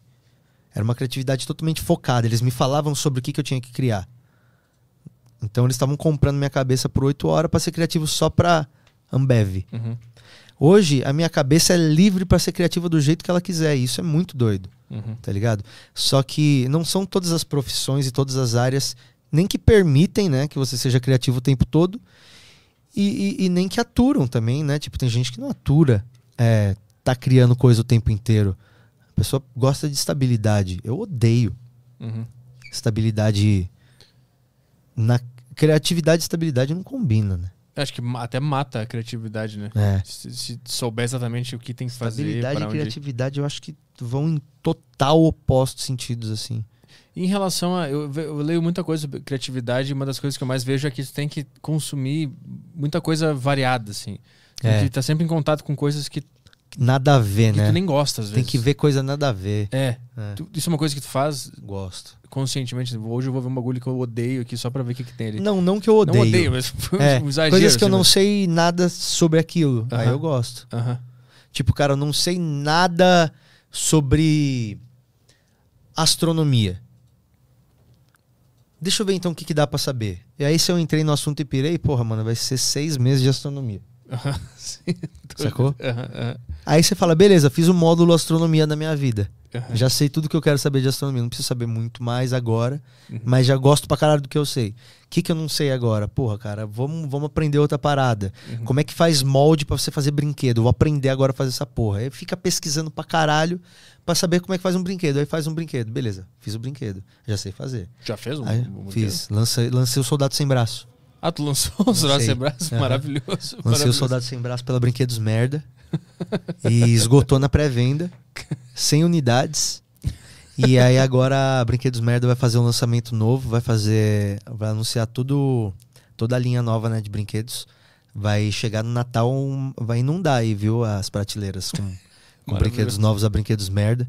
Vai ter, eu só quero dar um spoiler aqui, primeiro action figure do Cadeirudo da novela Indomada. É, entre outras coisas aí que a gente está preparando. É, gente, então, o, o, o, brinquedo, por exemplo, eu entrei na pira. Como é que eu faria para lançar um hominho? Pô, soldado sem braço não faz sentido. Faz sentido fazer uma, um boneco sobre isso. Uhum. Então eu desenhei um boneco, tipo aqueles soldadinhos do Toy Story. Uhum. O soldadinho sem o braço, e aí fiz com a minha cara, o cabelinho, o narigão assim. capacete sem os braços. Aí eu desenhei e mandei pra um cara que faz 3D, o cara fez o 3D, chama Taíde, o cara é bom pra caralho. Aí ele fez o 3D, aí eu falei, quem que faz molde? Descobri um cara que faz molde. Falei, mano, você faz o molde, o cara fez o molde. Aí o cara mandou pro outro cara, o cara fez o, o, o boneco, a peça ali digital. Aí ele lixou tudo, me mandou, é isso, é isso, então faz 100. Aí eu sei fazer um brinquedo agora, Cara, tá ligado? Então agora a gente- eu vou lançar agora mais boneco. Então eu gosto de ficar. Saber fazer um montão de coisa. Aham. É, saber se. a- Eu acho que daí que vem mesmo, é você se alimentar de coisas diferentes. é que, que aí, tipo assim, depois tu vai estar fazendo uma piada sobre alguma coisa e vai vir uma referência da astronomia, E né? aí que vem, cara. Do nada vai É. aparecer ela, É porque um dia tu Igual já pesquisou. veio, exato. É. Uhum. Só que o foda é, é su- tu se dispor, né, a, a, a consumir essas coisas que... É muito, é muito difícil não cair numa rotina de consumo de conteúdos. É, é, a bolha, né? É, Você, dá like só mesma coisa. naquilo e o. Instagram fala já que você gosta disso, então só vai ver isso. ainda mais com a era de algoritmo, né? Porque Uhum. o- as redes que a gente usa não nos dão incentivo de criatividade, algoritmo, né? é, o algoritmo ele é um limitador enorme de referências, né? É, Ele exatamente. entende o que você quer e ele fala, tá bom, então vou te rodear só com aquilo. É. Quando na verdade, talvez o oposto àquilo fosse o que você precisava ver naquela hora. É. O- a Netflix tem um, um mecanismo lá que é escolher um título aleatório. Aham. Já viu? Não. Eu, não sei se, se ele se baseia no teu algoritmo também. Mas Hum. tu clica lá, ele abre um filme ou um seriado aleatório que tem Que no às vezes catálogo. erra muito também o É. algoritmo, né? Não erra pra caralho, assim. Às vezes erra pra caralho. Tipo assim, ó. Por que você curtiu How I Met Your Mother? Gilmore Girls, tá ligado? tipo, uns bagulho muito nada a ver. Sim. E é um saco quando tu vê um stand-up lá, ele começa a te mandar um monte de stand-up. Nossa, só stand-up. Agora eu quero ver um filme. Tô de boa, brother. Tô de boa de stand-up É. serião, velho. Tava É. com os caras agora. Eu trabalho com isso, caralho. Para de me mandar pro meu trabalho aqui. Mas esse é um negócio que, que às vezes eu me pego na rotina de sempre consumir a mesma coisa todo dia. Eu, eu percebo que isso mata a percepção de enxergar outras coisas. Aí eu vou lá e tento olhar um documentário que eu não veria, por exemplo, aquele do polvo. Ah, O legal, cara se apaixona professor por um polvo. polvo. É, o cara, o cara fica amigão do polvo, né? É, eu tento ver uns negócios de vez em quando, assim, mas é muito fácil cair na rotina de. Cachorro foi embora, né? Olha, Tá- embarcou no soninho aqui, ó. Imagina o público como é que tá. Nossa, mas não quer nem saber. Mano, tá, tá frio, esse cachorro só dorme, cara. Olha, Com a roupinha, né? Foguinho tá em todos os shows no Clube do Minhoca. Ele fica subindo no colo das pessoas lá, né? no meio Fica, do show. fica. E, cara, agora a gente tá com uma produtora, né? Nós abrimos uma produtora agora de, de áudio, vídeo e tudo mais. Aham. Que é lá onde a gente faz o podcast. Hum. E em breve a gente vai começar a lançar algumas coisas aí assinadas aí pela gente e tal. Que vai ser bem legal também. A Não Existe Produções. Vocês pretendem é, produzir especiais de comédia de comediantes que não têm condições de produzir o próprio especial? Também, mas não só. Isso é bom, isso é do caralho. A gente vai. A gente vai ser uma fábrica de, de formatos, assim. De. Com certeza você tem um programa que, tipo, você acha que daria certo pra caralho Uhum. e que, tipo, nunca conseguiu levar à frente em algum lugar porque a burocracia desse lugar é enorme e você não consegue nem bater na porta dos caras. Uhum. A gente quer dar um jeito de pegar projetos como esse e fazer eles existirem, sacou? Uhum. Tipo, do mesmo jeito que a gente tem feito com as outras coisas, a gente pegar e falar, cara, tá, esse programa não existe. Então vamos juntar essa galera e vamos fazer existir. Uhum. E, e sem. Porque o, o problema de. Que a gente tá falando daquele lance do, da, da, da, da rev- da revolução é sempre sugada pelo sistema, né? A gente tá falando disso. E eu, eu vejo que, eh, tipo assim, tu, tu começa um, um projeto independente e aí tu tem essa ideia de chamar os caras pra fazer contigo o projeto e tal, vou dar oportunidade para outras pessoas fazer aqui também. É quando o negócio fica grande, tu acaba tendo uma responsabilidade sobre aquele conteúdo. Sim. E aí não pode ma- mais ser tão anarquista, né? Tipo, vem um programa muito louco, os caras falam uns negócios muito loucos, agora dá pra fazer porque a gente tá embaixo do radar. Aí se a gente crescer, fudeu Exato. Vai ter que começar a podar. Existe um negócio da, da autocensura do povo em si mesmo. E É, com- cara, quanto maior assim, tu for, verdade, pior é. é- Não sei. Quanto mais gente te vendo, É. maior a sua chance de desagradar alguém, Uhum. né? Óbvio. Se você faz um negócio só pra três pessoas, muito provavelmente você pode poder fazer o que você quiser pelo resto da sua vida. Agora, se você de três foi pra um milhão, você já vai ter que ver direito o que você vai querer falar se você não quiser dor de cabeça e quiser continuar fazendo o seu negócio. Uhum. Eu já sou da ideia de que, tipo, por exemplo, se algo foi legal porque era. Por exemplo, se alguém chegasse pra mim e falasse, vamos franquear o minhoca, Patrick. vamos botar 15 clubes de minhoca no Brasil inteiro, não ia mais ser o minhoca. Não ia mais ser. Ia mudar, porque o minhoca foi feito para ser daquele tamanho. Ele é legal porque ele é daquele tamanho. Sim. Então, tipo, às vezes você cresceu o negócio, você estraga o negócio, né? Aham. Eu, eu perguntei isso porque vai que essa ideia funciona e, e cresce pra caralho, tu não tem medo de ter que começar a rolar umas censuras, umas coisas meio. Puta, não vamos falar isso aqui, porque agora a gente tá sob o holofote. Cara, o que eu prefiro é. É ser pertinente no que eu vou fazer. Tipo, porque nada do que eu acho que eu faço ou que eu queira fazer tem o intuito de chamar atenção por ser transgressor no mau sentido, Aham. tá ligado? E lógico, me armar com bons advogados, né? tipo, tem um plano B, tá Aham. ligado? Tem um plano B, tipo assim, se der merda, pra onde que nós corre? Tá, então eu vou tentar não, dar- não, não fazer dar merda. Sempre. Mas se der merda, você tem que saber qual que é o seu plano, né? Tipo, de contingência. Mas o, fala, como é que é o termo que tu usou agora? Transgressor no mau Transgressor sentido. no né? mau sentido. Mas o cara que tá tentando ser transgressor usando humor, por exemplo, ele, ele não, nunca tá é, usando isso num mau sentido, né? Não. Nunca sim. de propósito. Sim, mas, por exemplo, tem coisas que, que podem vir à mídia por, por estarem fazendo o que justamente ninguém fez porque não se faz, sabe? Tem coisa que não se faz, o cara vai lá e faz pra aparecer. Uhum. E aí todo mundo fala, uou, que legal. E aí depois que aquele monte de gente vê que você fez aquilo, quem era fã de você ali já, porra, eu via desde o começo, agora que todo mundo viu, não pode mais. Uhum. É que tem um, tem um. Eu eu queria te perguntar, tu que trabalha mais com, com comédia, tu que trabalha com comédia no Brasil. Eu queria, eu queria ver a tua percepção de dentro do mercado. Se tu saca alguma coisa de, de, de ser mais complicado de tentar ser transgressor no Brasil. Se é mais difícil tu tentar extrapolar um limite aqui, comparado com o que a gente vê lá fora, por exemplo. Existe isso? É que eu não sei lá fora, né? Porque a gente tem experiência só daqui. Mas é. Às vezes o nosso status quo ele é tão. Tipo, fincado, assim, né? Tão enraizado que é mais difícil as pessoas tentarem quebrar qualquer forma dele, assim, sabe? Tipo, as boas normas, os bons costumes e a maneira como todo mundo sempre fez as coisas aqui. De repente você vem e fala, não é assim. E aí, tipo, a galera vem e cai de pau em cima de você. Porque eu acho que a gente é moralistão, né? É. O Brasil, ele é moralista e ao mesmo tempo a gente é moralista e ao mesmo tempo a gente é ignorante, né? Então eu acho que você junta essas duas coisas, cara, o moralismo cego e a ignorância produz tipo o que a gente tá vendo hoje, né? Que é tipo umas paradas bem rasa, umas massas de manobra facilmente manobrável, uma galera que acredita em qualquer coisa. Uhum. Mas no sentido de fazer comédia. Quando tu, tu se escreve, tu procura ser transgressor? Eu acho que em primeiro lugar tem que perguntar isso. No sentido de, de, de cruzar e fazer algo que ninguém fez, sim. Mas não no sentido de provocar alguma. Provocar no, no, no, no, no- bom sentido, dizer assim, provocar não despertando. Provocar aguçando não ódio, tá ligado? Sim. Tem várias coisas que dá pra você aguçar na pessoa. que O ódio tem uma resposta muito fácil, sabe? Quando você faz uma piada que você já sabe que vai ofender, você sabe que uma parcela ali vai, vai se inflamar, já, não sabe? E por saber que você. vai- Cara, quem tá com raiva faz mais barulho, 10 vezes mais barulho do que quem tá rindo. Aham. Aham. Sempre. Então você faz uma piada pra um milhão, 100 mil tá, tá com raiva, vai fazer o barulho como se fosse 10 milhões Aham. tá ligado? E então o, o transgredir pra mim é você é você tentar sempre fazer a coisa diferente do que tá sendo feito, sabe? Você sempre tentar fugir do mainstream, não pra ser o diferentão, mas pra somar.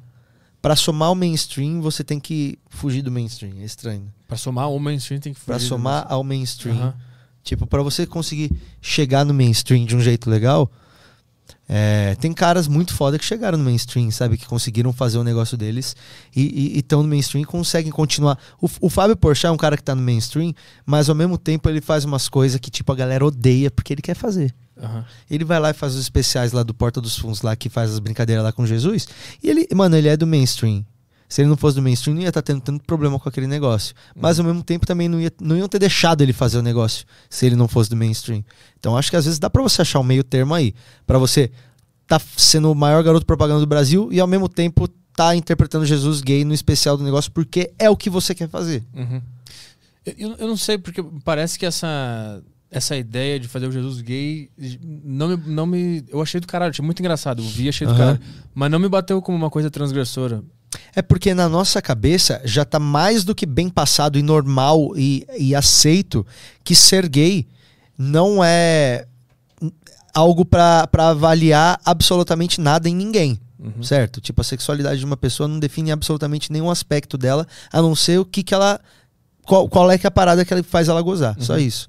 Só que, tipo, quando você coloca o, ter, o, o, o assunto sexo, que já é um tabu, numa figura totalmente assexuada que é Jesus, você vai ter os fãs vindo pra cima de você, cara. Uhum. Porque Jesus é assexuado.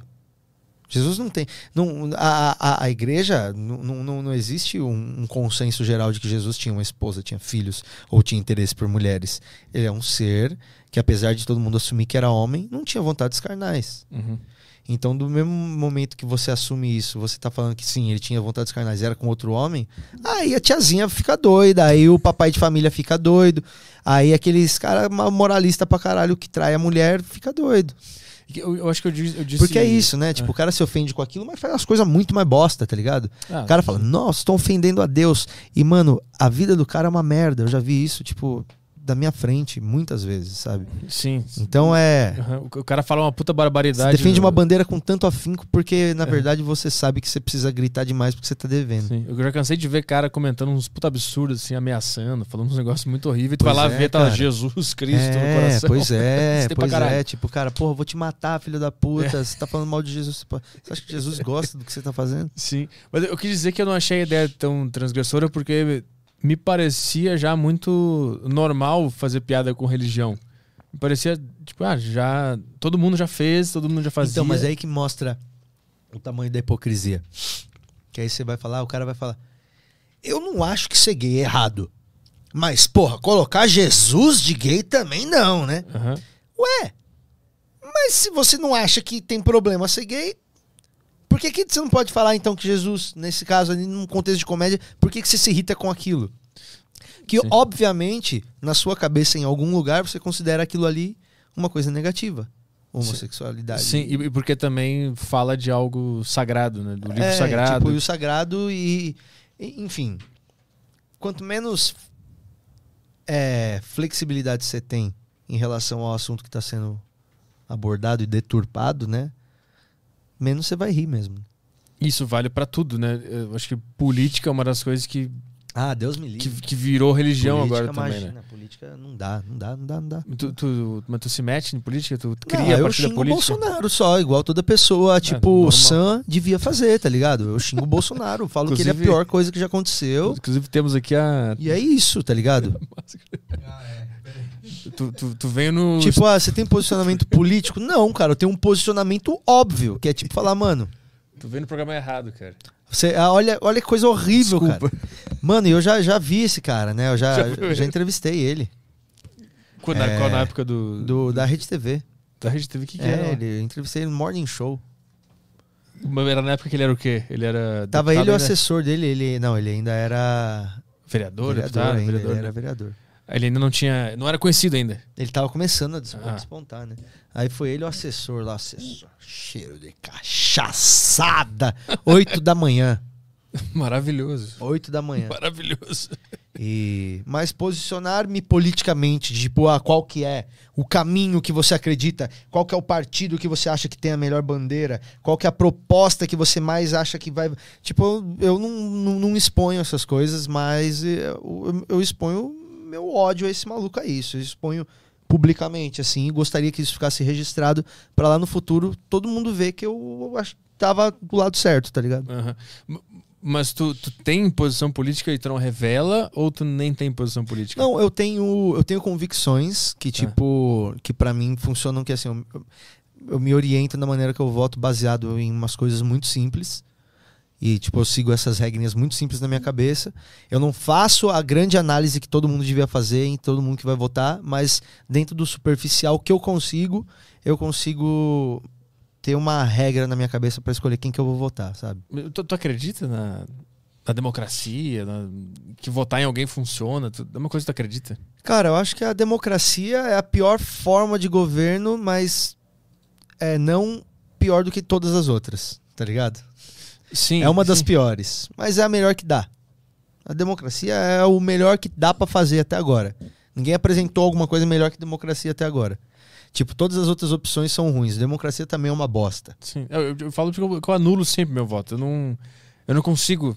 Eu não consigo ver. Puta, eu tenho essa ideia aqui e ela é a certa, e se o cara tiver as mesmas ideias, eu vou votar nele.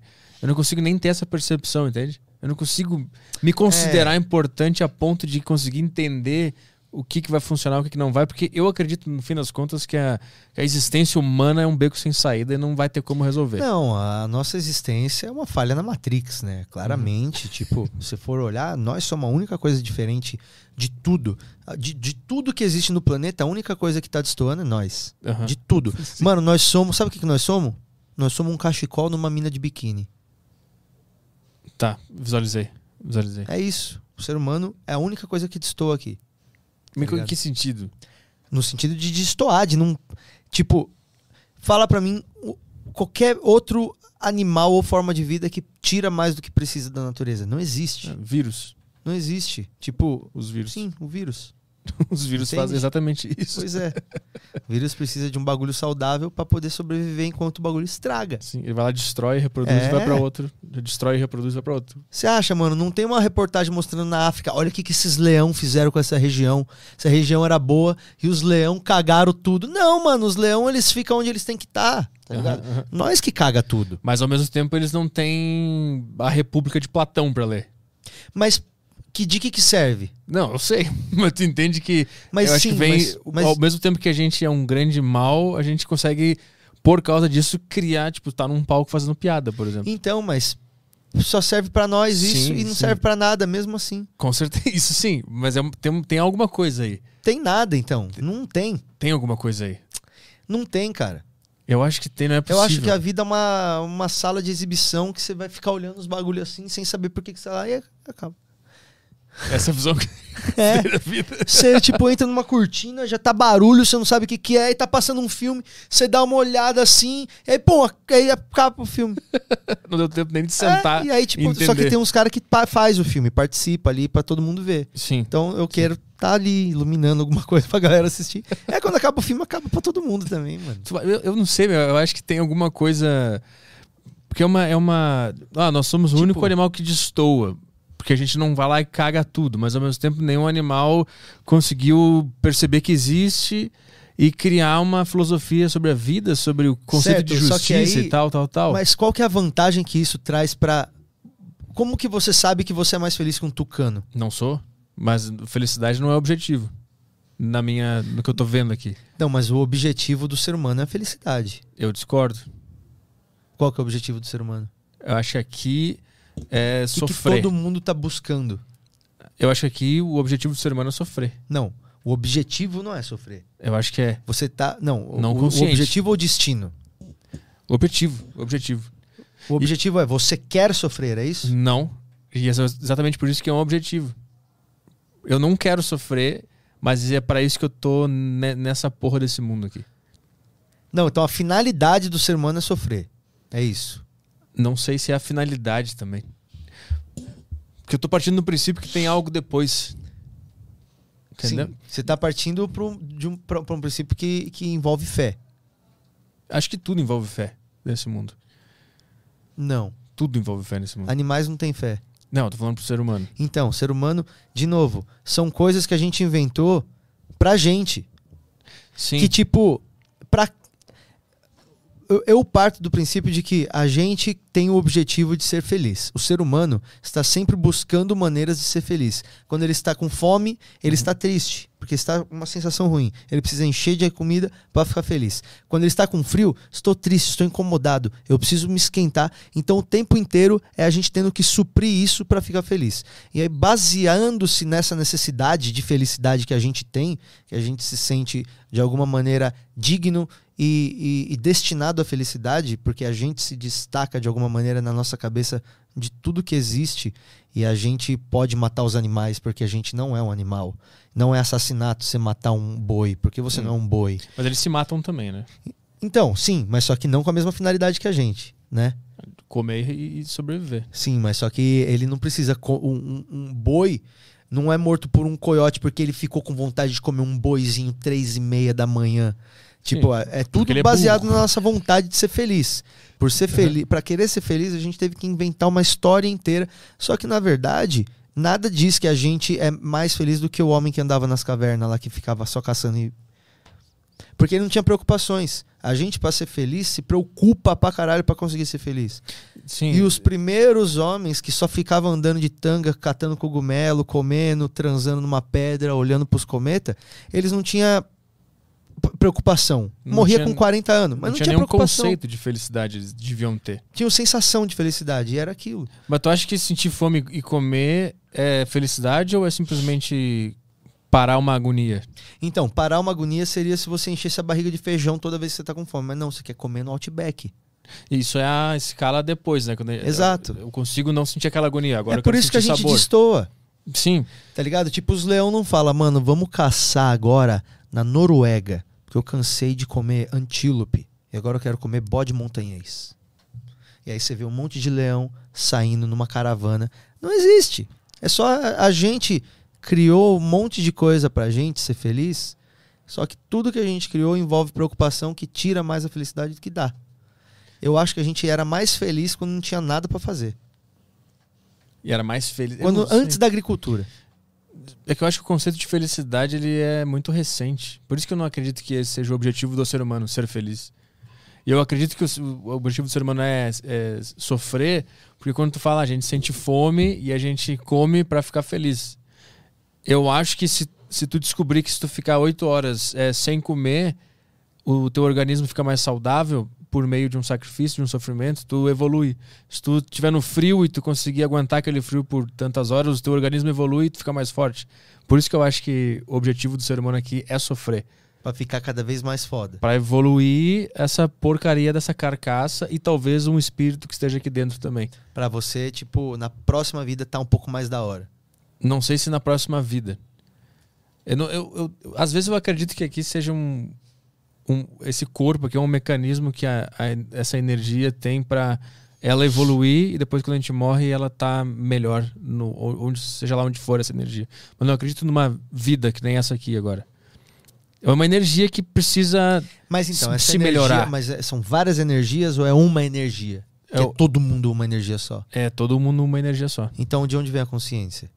Não faço a menor ideia. É, essa que é a merda. Mas por que essa que é a merda. Mas por que essa pergunta agora? Porque se você está falando que a gente é uma energia, mas a energia é uma coisa só, uhum. como que uma coisa só tem consciências individuais? Eu acho que a consciência é o bug. A sim. autociência sim, que o ser humano tem é o tilt. É o tilt. Mas ao mesmo tempo eu já me perguntei se será que a gente tem consciência mesmo? Será que o, o fato da gente achar que tem consciência não é uma ferramenta da vida para nos fazer evoluir essa energia? Porque a gente, a gente, a gente diz, ah, eu, eu sei que eu existo. Mas a gente não sabe. Eu não sei se aquilo ali é realmente é preto, entendeu? Uhum. É como a minha mente interpreta. Então, uhum. pode ser que a consciência também seja uma enganação. E a gente acha que não tem. A gente acha que tem consciência, mas a consciência, na verdade, está aqui. É difícil de visualizar. Sim. Entendeu? Tipo, é uma consciência que tu acha que é individual porque tu tá ali agora, mas que na verdade é uma consciência que está fora de todos os indivíduos e rege tudo de uma maneira que te dá a ilusão de que você está consciente. É isso? É. Eu enxerguei essa, essa porra agora. E é isso aí. são coisas que dá pra acreditar. Igual um montão de outras. Esse que é o problema. Sim, sim. Eu gosto que quando o cara não acredita em nada, é desse lado. E do outro lado é todas as outras crenças. Isso que eu acho da hora. Como assim? Tipo, no final das contas são dois lados só. Ou você acredita em alguma coisa ou você não acredita em nada. Uhum. Do lado que acredita em alguma coisa, tem 1.700 opções. Uhum. Do lado que não acredita, é só uma. Entende? Mas esse cara que tá no, no lugar do nada, ele também acredita em algo, né? Ele acredita que a tese dele de que nada, nenhuma daquelas opções é verdadeira é a verdadeira. É. Ele acredita em algo também. É, acreditar no nada é acreditar em algo. Isso, exatamente. Então a gente tá no. O, o- o lance é. Todo mundo acaba chegando na mesma conclusão de que tem alguma coisa muito estranha acontecendo nessa vida. Não sei se tu também tem essa ideia, mas conforme as pessoas vão crescendo, elas vão. É, de vez em quando eu entro numa aspira, assim. Tipo, às vezes antes de dormir, eu, eu vou dormir, às vezes do nada eu penso assim, ó. Caralho, mano, pode crer, eu vou morrer, velho. Pra caralho, tem isso pra Você caralho. tem isso pra caralho? Pra caralho. Mano, eu tenho bem de vez em quando. Mas de vez em quando eu tô ali, velho, no íntimo do meu ser, deitado na cama antes de dormir. Aí um pouquinho antes de dormir, tô pegando no sono, dá, dá- bate um frio na barriga. Eita porra, velho, vai ter um dia que eu vou morrer. Mesmo, mesmo, valendo, assim, ó. Eu vou morrer pra caralho. Exato. E depois que eu morrer, eu não vou fazer mais nada, porque eu morri. Eu não vou mais existir. Aí depois eu lembro de outro bagulho assim, e aí já. Sim, já aí, passa. pa- aí É. o cara passa um café e segue a vida. É. Mas é de, de vez em quando. Nossa, pode crer, eu vou morrer, mano. Nossa, velho, vou morrer. Caralho. Ainda bem que eu não penso muito nisso, não ia ficar desanimado. E aí eu vou fazer outra coisa. Esse, o, essa, essa sensação de ter medo da morte eu tenho pra caralho. Eu tenho muito Então eu isso. não tenho medo da morte, tenho medo de sofrer só. Antes de morrer, né? É. Sim, isso sim. Tenho medo de tipo, ah, como é que morreu? Nossa, mano, capotou, ficou preso nas ferragens, quatro dias desidratando com um pulmão perfurado, ligava, não achava, veio um gambá, comeu o cu dele ainda, enquanto ele tava vivo. Sim, sim, Sabe? Sim, sim, sim. Tipo, eu tenho medo de sofrer pra caralho, uhum. eu ficar doente. Porque eu acho que morrer você não sabe que você morreu. Sim, eu acho que não é medo de morrer, é mais um. Saber que vai morrer um dia causa um. Um negócio estranho, assim. Não é medo a palavra, mas causa uma coisa muito estranha na. Eu não sei onde exatamente, se é no coração, se é na minha existência. Não é bem no coração, é um bagulho que é meio que dentro, assim, né? É, é um negócio que não dá pra explicar direito. É. assim. Mas é, eu acho que é por causa da incerteza, né? Da, in- da incerteza. Pode ser por duas coisas. É. O medo de morrer, eu acho que às vezes ou, ou é medo do que vai acontecer depois de você morrer, ou medo do que tá acontecendo agora, que não é o que você queria, e você pode morrer e não ter conseguido fazer o que você queria. Eu acho que Sim. é pior esse, o, o outro. Tipo assim, morrer e falar na hora de morrer, puta, não consegui fazer o que eu queria. Eu Aham, acho que aham. aí é, deve ser uma merda, mano. Eu, eu acho que tem, tem um negócio que bate bastante. Morrer que é- frustrado. Que tipo, eu eu, me, eu fiz tanta coisa, senti tanta coisa pra nada.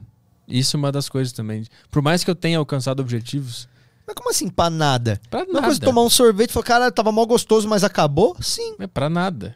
Não, é pra nada, pra aquela hora foi bom. Mas a- é, por esse sentido, sim. Mas parece que fica faltando alguma coisa, assim. É porque a gente tem a. A. a sabe o que, que é o. O que os caras falam que é o. O Nirvana? Ah, O que, que significa Nirvana? É o maior prazer que pode dizer. Eu acho que é. Nirvana significa a ausência do fogo, extinção do fogo. Por quê? É, o fogo é tudo que move você a querer ou perpetuar o que é bom ou acabar é, amenizar o que é ruim. É o fogo, é o desejo. É o Uhum. desejo de estar sempre a busca pelo prazer, a busca pelo bem-estar. Isso é o fogo. Quando você consegue aquietar o fogo e consegue entender que as coisas boas e as coisas ruins são todas ondas do mesmo mar e que você simplesmente tem que flutuar nessas coisas e sentir elas e não julgar elas, é o que diz o budismo, né? Aí você consegue atingir o nirvana, que é a ausência do fogo. É não julgar, só sentir, Hum. tá ligado? Sentir e analisar o que você tá sentindo, sem desejar que aquilo perdure, sem estar ansioso de que aquilo vai acabar ou não, ou, ou sabe? Uhum, É simplesmente deixar o bagulho como um rio. É, é uma maneira muito da hora de ver as coisas, eu acho, sabe? Tipo, apesar de com certeza não chegar nem perto disso, é uma maneira da hora você pensar que, cara, é verdade, tipo, às vezes a gente devia deixar o bagulho ser, em vez de querer controlar o bagulho, tá Sim. ligado? Aham. Deixa ser. Tipo, mano, às vezes eu bato o dedo fortão, assim, sabe, do pé. E aí eu falo, caralho, mano, tá, já que tá doendo, eu vou degustar essa dor. Deixa eu sentir ela. Nossa, olha até onde ela vai, mano. Ela vai até o meio da minha coxa. Que dor do cara. Sim. Passou. Aham. Sabe? Tipo, Sim. mano, então vamos ver qual é que é essa dor mesmo. E sente ela, Uhum. processa ela. Não leva pro pessoal a dor. Deixa passar. Em vez de correr, botar um gelo. Uhum. Sente ela. Ai. E ela passa. Analisa. Só que a gente não consegue. A gente tem que sempre fazer o que é bom durar mais, o que é ruim acabar, né? A gente meio que se ofende com a dor, né? Quando a gente bate o, o pé. Gente, da puta! é, a gente acha que aquilo não podia estar acontecendo com a gente. né? É. A gente não só entende Tipo, cara, Isso tava existe. tudo bem. Por que isso agora? isso. É é só entender que isso existe, que É. tem um mecanismo de defesa e aproveitar pra analisar aquela dor, né? É. Só Mas eu a acho gente- que, mano, aí até vai, vai de encontro com a- outras paradas lá que eu tava te falando, sabe? De, tipo, É. não querer tanto as coisas. De, tipo, surfar, velho. Deixa indo, sabe? Tipo, as coisas vão se apresentando, assim, pra você. Aham. E você, tipo, tem que ter a calma pra conseguir identificar o que, que é cada uma e aproveitar cada ondinha ali que tá passando na hora. Isso tu, tu, tu medita? Tu, tu, tu lê bastante Não sobre medito, esse tipo cara. de coisa? Minha- eu, tô- eu namoro com uma professora de yoga. Aham.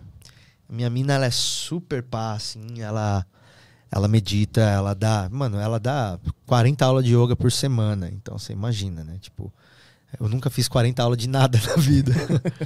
então ela, ela medita, ela me fala as coisas, ela me ensina umas coisas, me fala coisas de respiração, eu me interesso, mas eu sou muito ansioso, devia aquietar um pouco. Pandemia levou tudo ao grau, tipo, cara, tô fazendo uma coisa que eu odeio, que é tipo, todo dia eu tenho que fumar um paeiro cigarrinho de palha.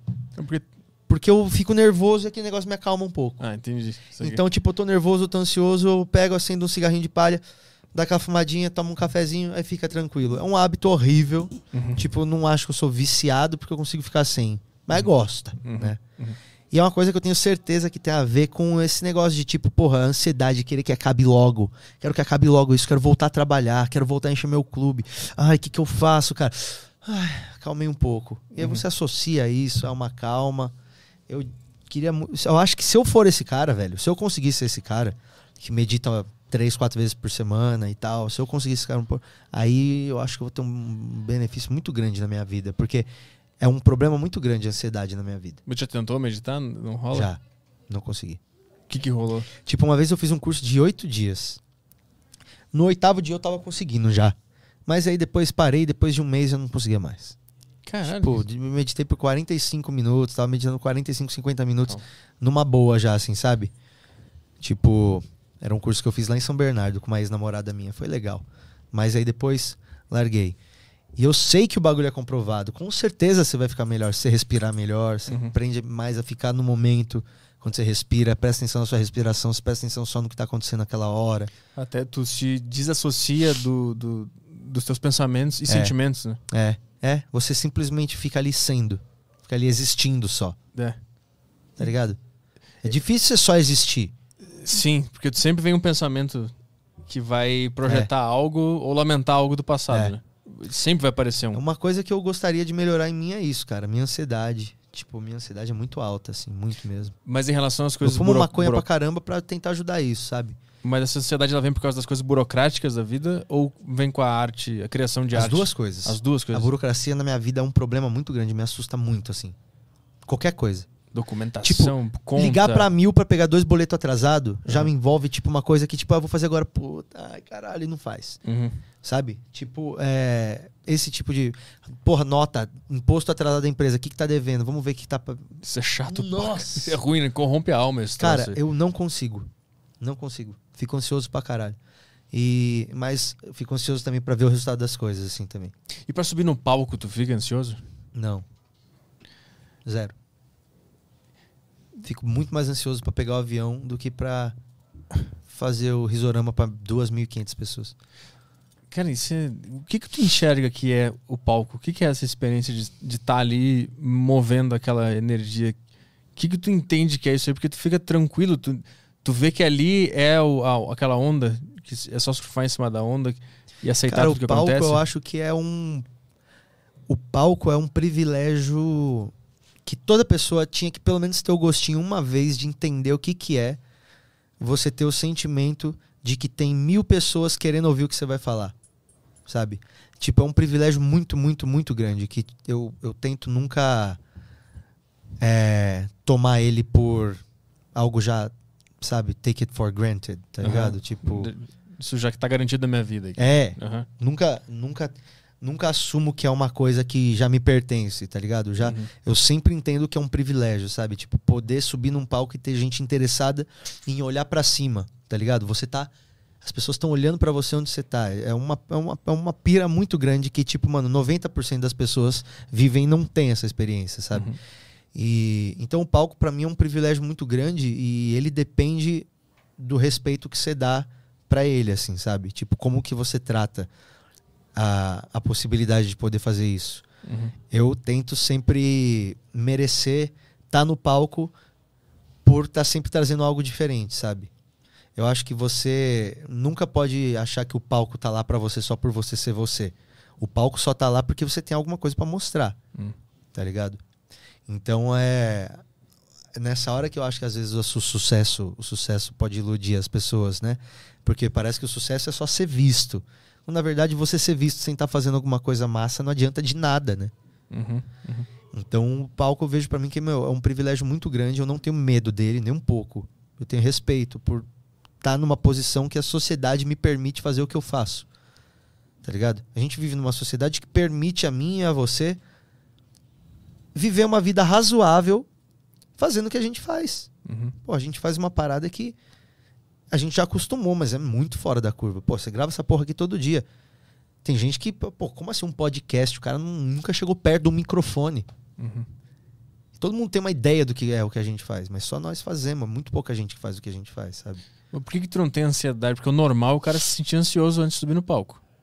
Eu acho que a ansiedade vem da onde? A ansiedade vem De projetar o. de, de, de- é o medo da frustração. Eu acho que você você ter medo da frustração, você ter, ter medo de- do que, que vai acontecer se der errado. Mas quando você já sobe assumindo que se der errado já deu certo, porque o certo o, o objetivo era subir, Ah. entende? Diminui, é igual que eu te falei, quando você deixa o seu prazer na tentativa e não no acerto, você tem prazer todas as vezes que você quiser, porque você tenta quantas vezes quiser. Tá ligado? Sim. Tipo, é, as pessoas não jogam basquete só porque elas acertam toda vez. Sim, porque elas acertam de vez em quando. Né? É. Uhum. Mas jogar o basquete que é o que faz a pessoa voltar pra quadra, tá ligado? Tipo, claro que ela gosta de acertar. Mas se ela só jogasse por acertar, ela parava, porque ela faz 35 arremessos e acerta 4. Mas no elemento da, da comédia não tem eh, um negócio diferente que é aquela obrigação de rolar uma risada de tanto em tanto claro, tempo. claro. Tipo assim, o que eu tô falando não é um louco que tá falando, vou lá, eu faço o que eu quiser e foda-se. É. Tipo, ao longo de 12 anos eu, eu consegui entender que existe show pra ir bem pra caralho, existe show que é o meu show, que eu posso fazer o que eu quiser, e existe show que foda-se. Entendi. Um show pra testar piada, foda-se. Foda-se se não deu nada certo do que você fez. Uhum. Um show que eu fui, porra, me chamaram pra abrir o show de alguém. Eu tenho que ir bem, não posso testar. Agora, um show meu, que eu posso fazer o que eu quiser, que as pessoas. Ali eu posso testar mais. Porque ali o cara já sabe quem eu sou, o cara viu já os meus outros vídeos. Ali eu posso abusar. Ali é o meu público. Uhum. Eu nunca vou ramelar se eu for num show de outro cara. Nunca. Sim, que tem uma obrigação com o O cara. show do cara é de- tipo exportação. Festival, tipo exportação. Aham. Entendi. Tá ligado? Uhum. Você faz tua comédia assim, ó. Quem que é esse cara? Pô, toma esses 15 minutos aqui na tua cara, então. Aham. Agora, tipo, porra, vamos lá fazer, porra, no meu show, vou fazer um show que as pessoas já sabem quem eu sou, tudo. Eu vou separar 20 minutos pra deixar as pessoas confusas mesmo. Maravilhoso. Ver o pessoal fazendo assim, tipo, mano, isso aqui tá acontecendo mesmo? então é saber adequar, tá ligado? Saber adequar. Por exemplo, quando tu vai abrir o show do cara, tu tem essa obrigação de ir bem, Sim. tu tem que fazer o negócio Claro. acontecer. Como é que tu lida em não ter ansiedade? Porque se a tua mente é, eu vou. O meu prazer tá na tentativa. Ao mesmo tempo, tem uma obrigação com o cara de deixar a plateia boa pra Mas ele. ali não é tentativa, ali eu não tô tentando fazer alguma coisa. Tá. Ali eu já sei o que eu vou fazer. E, cara, putz, eu. Mano, a gente faz isso há um bom tempo, tá ligado? É. Pode ser que eu não arregasse. Mas não tem como mais eu ir mal num show. Entendi. Tá ligado? A Aham. gente que faz isso há um bom tempo, não tem mais como você ir mal pra caralho. De Como, cara? com Só se você tiver desestabilizado emocionalmente a ponto de que você não consiga interagir no, nível social ali no palco. Uhum. Porque, cara, se tu já fez isso por 8 anos, 10 anos, já fez todo tipo de show, como é que tu vai mal pra caralho se você pode fazer qualquer uma das piadas que você escreveu nos últimos 10 anos? Uhum. Que tu já sabe que funciona, e tem um feedback e tal. Uhum. Tá ligado? Pô, foi, foi uma catástrofe. Não funcionou nem um pouco. Cara, eu me reservo ao meu show, no meu show solo, eu reservo, por exemplo, 10 minutos pra não funcionar nem um pouco. Não tem problema. Vou tentar e se não funcionar zero, tudo bem. Agora, não vou fazer um show solo que você vai inteiro daquele jeito, cara. A não ser que eu fale. Patrick tenta coisas que provavelmente não terão graça. Uhum. Aí eu faço uma hora daquilo. Combinado tá, tá ali claro. Uhum. Mas é. Não é displicência, tá ligado? Não é tipo, foda-se. Na hora de tentar, na hora de. Eu, eu, eu sou bem mais leve porque eu não tô com aquele peso de que eu tenho que acertar. Uhum. Porque eu não tenho vergonha, mano. Não tenho vergonha nenhuma de olhar pra 90 pessoas olhando pra minha cara sem rir. E tu nunca teve? Já. No início, tu. Pra caralho. E tu desenvolveu isso simplesmente por se expor a essa situação? Cara, sabe qual que é a parada? As pessoas. Essa situação fica ruim porque as pessoas sabem que você foi mal. Uhum. e ninguém consegue fazer nada naquele momento. Você fica acuado e uma plateia inteira fica numa sensação ruim de falar: caramba, velho, esse cara ele tá, Ele tá mal. ele tá mal e a gente tá muito maior que ele agora. Ele tá se sentindo menos que a gente. Agora, no momento que você faz o negócio, você vai mal e você olha no olho da plateia e fala: isso não me afetou em nada. Você tá controlando a situação, tá ligado? Você fala, cara, você acha que esse, assusto me- esse silêncio me assusta? Eu nasci nesse silêncio. Não me faz mal. Então fica tranquilo. Quando você tira do cara a responsabilidade dele. Pô, a minha plateia não fala minha responsabilidade, a responsabilidade de vocês de eu ir bem. Eu sempre deixo claro, cara, se eu for mal, não precisa ficar mal, não. Se eu fui mal, é minha profissão. Uhum. Então, se eu fui mal, não vou ficar triste. Não fique mal por não rir, porque eu não vou ficar triste, não. Aí não fica climão, entendeu? Uhum. O climão vem do constrangimento do cara de tipo, porra, ele tava achando que a gente ia rir, a gente não vai rir. Ai, que situação horrível. Agora, quando tá bem claro, brother, se não achou graça, não tem problema, porque o meu trampo é esse, relaxa. Não fica o climão. Não funcionou, você olha pra todo mundo, é, vamos lá. Próxima. Certo. E, e tem um negócio também de assumir o que está acontecendo, né? Aham. Quando o cara vai mal, a plateia. Puta, esse cara tá, tá, tá mal, tá Sim. ficando desconfortável. Se ninguém assumir que tá desconfortável. Tipo, até quando vocês vão fingir que tá indo tudo bem aqui, gente? Isso, Pô, isso. a gente tem que. Isso. Eu já falei isso num show meu. Falei, gente, até que hora a gente vai fingir que tá normal isso aqui? Tá ruim pra caralho! Uhum. Assumir o que tá rolando É. parece que tira um peso de todo mundo, né? Uhum. Isso é um dos negócios foda que eu aprendi com comédia, de assumir exatamente o que tá rolando naquele momento, que é a Sim. melhor coisa que tu pode fazer no- Aham. numa situação de, de, de Em tensão. vez de ficar tentando passar um pano. É, exatamente. Isso é foda. E às vezes eu tenho isso na vida normal, assim. Eu tenho isso mais na vida normal do que é, no palco. na vida normal, foda. Às vezes tá rolando um bagulho que é óbvio que tá rolando e ninguém E pode aí, falar nada. Porra, né? aí você não quer que fique desconfortável, você vai tentar arrumar e Isso, pior. piora, né? piora. Eu sou esse cara também. Exatamente. eu vi o, o- show que eu vi também teu. Foi o com violão. Como é que é o nome? Que tem um violãozinho atrás, a guitarra. O Linhas Tortas. Linhas tortas. É a guitarra. Felipe Dias tocando um blues no fundo. Isso, eu achei do caralho isso aí. Eu, eu peguei no. Eu ouvi no Spotify. Não tá É, eu- mais eu, lá, le- né? é, então, eu tirei, eu legendei ele. Tá, foi legendado hoje, inclusive, legendado em português. Eu transcrevi e legendei. E, e aí eu vou soltar ele agora. Nunca soltei. Eu vou Ele- soltar ele agora no YouTube. Ele era pago no Vimeo, né? É. Aí eu ouvi no Spotify. Eu vou soltar ele agora no YouTube e vou soltar ele todo cortadinho no Instagram também. Aquilo ali é muito bom e me lembrou o meu, um dos comediantes favoritos que eu tenho, que é o Doug Stanhope. Que ele tem Gosto um, muito. um CD que tem um violãozinho atrás. Sim. E é muito foda. Eu senti que ficou o clima ficou muito. A atmosfera boa, né? Ficou muito boa aquela atmosfera. Porque eu lembro que esse é um CD dele que eu ouvia demais na minha vida. Eu ouvi muito esse CD. Tinha uma vibe muito legal o CD dele. Aí quando tem eu vi um, o teu. um álbum também do Mitch Hedberg, que tem um contrabaixo junto. Ah, esse eu nunca vi. Nossa. Esse eu nunca vi. Mano, procura. Mitch Hedberg, eu acho que é o Mitch Altogether, talvez seja o nome do show. E aí o ele tá fazendo piada e tá um cara lá. Tum, tum, tum, tum, tum, tum. tum. Mas, mano, muito baixinho.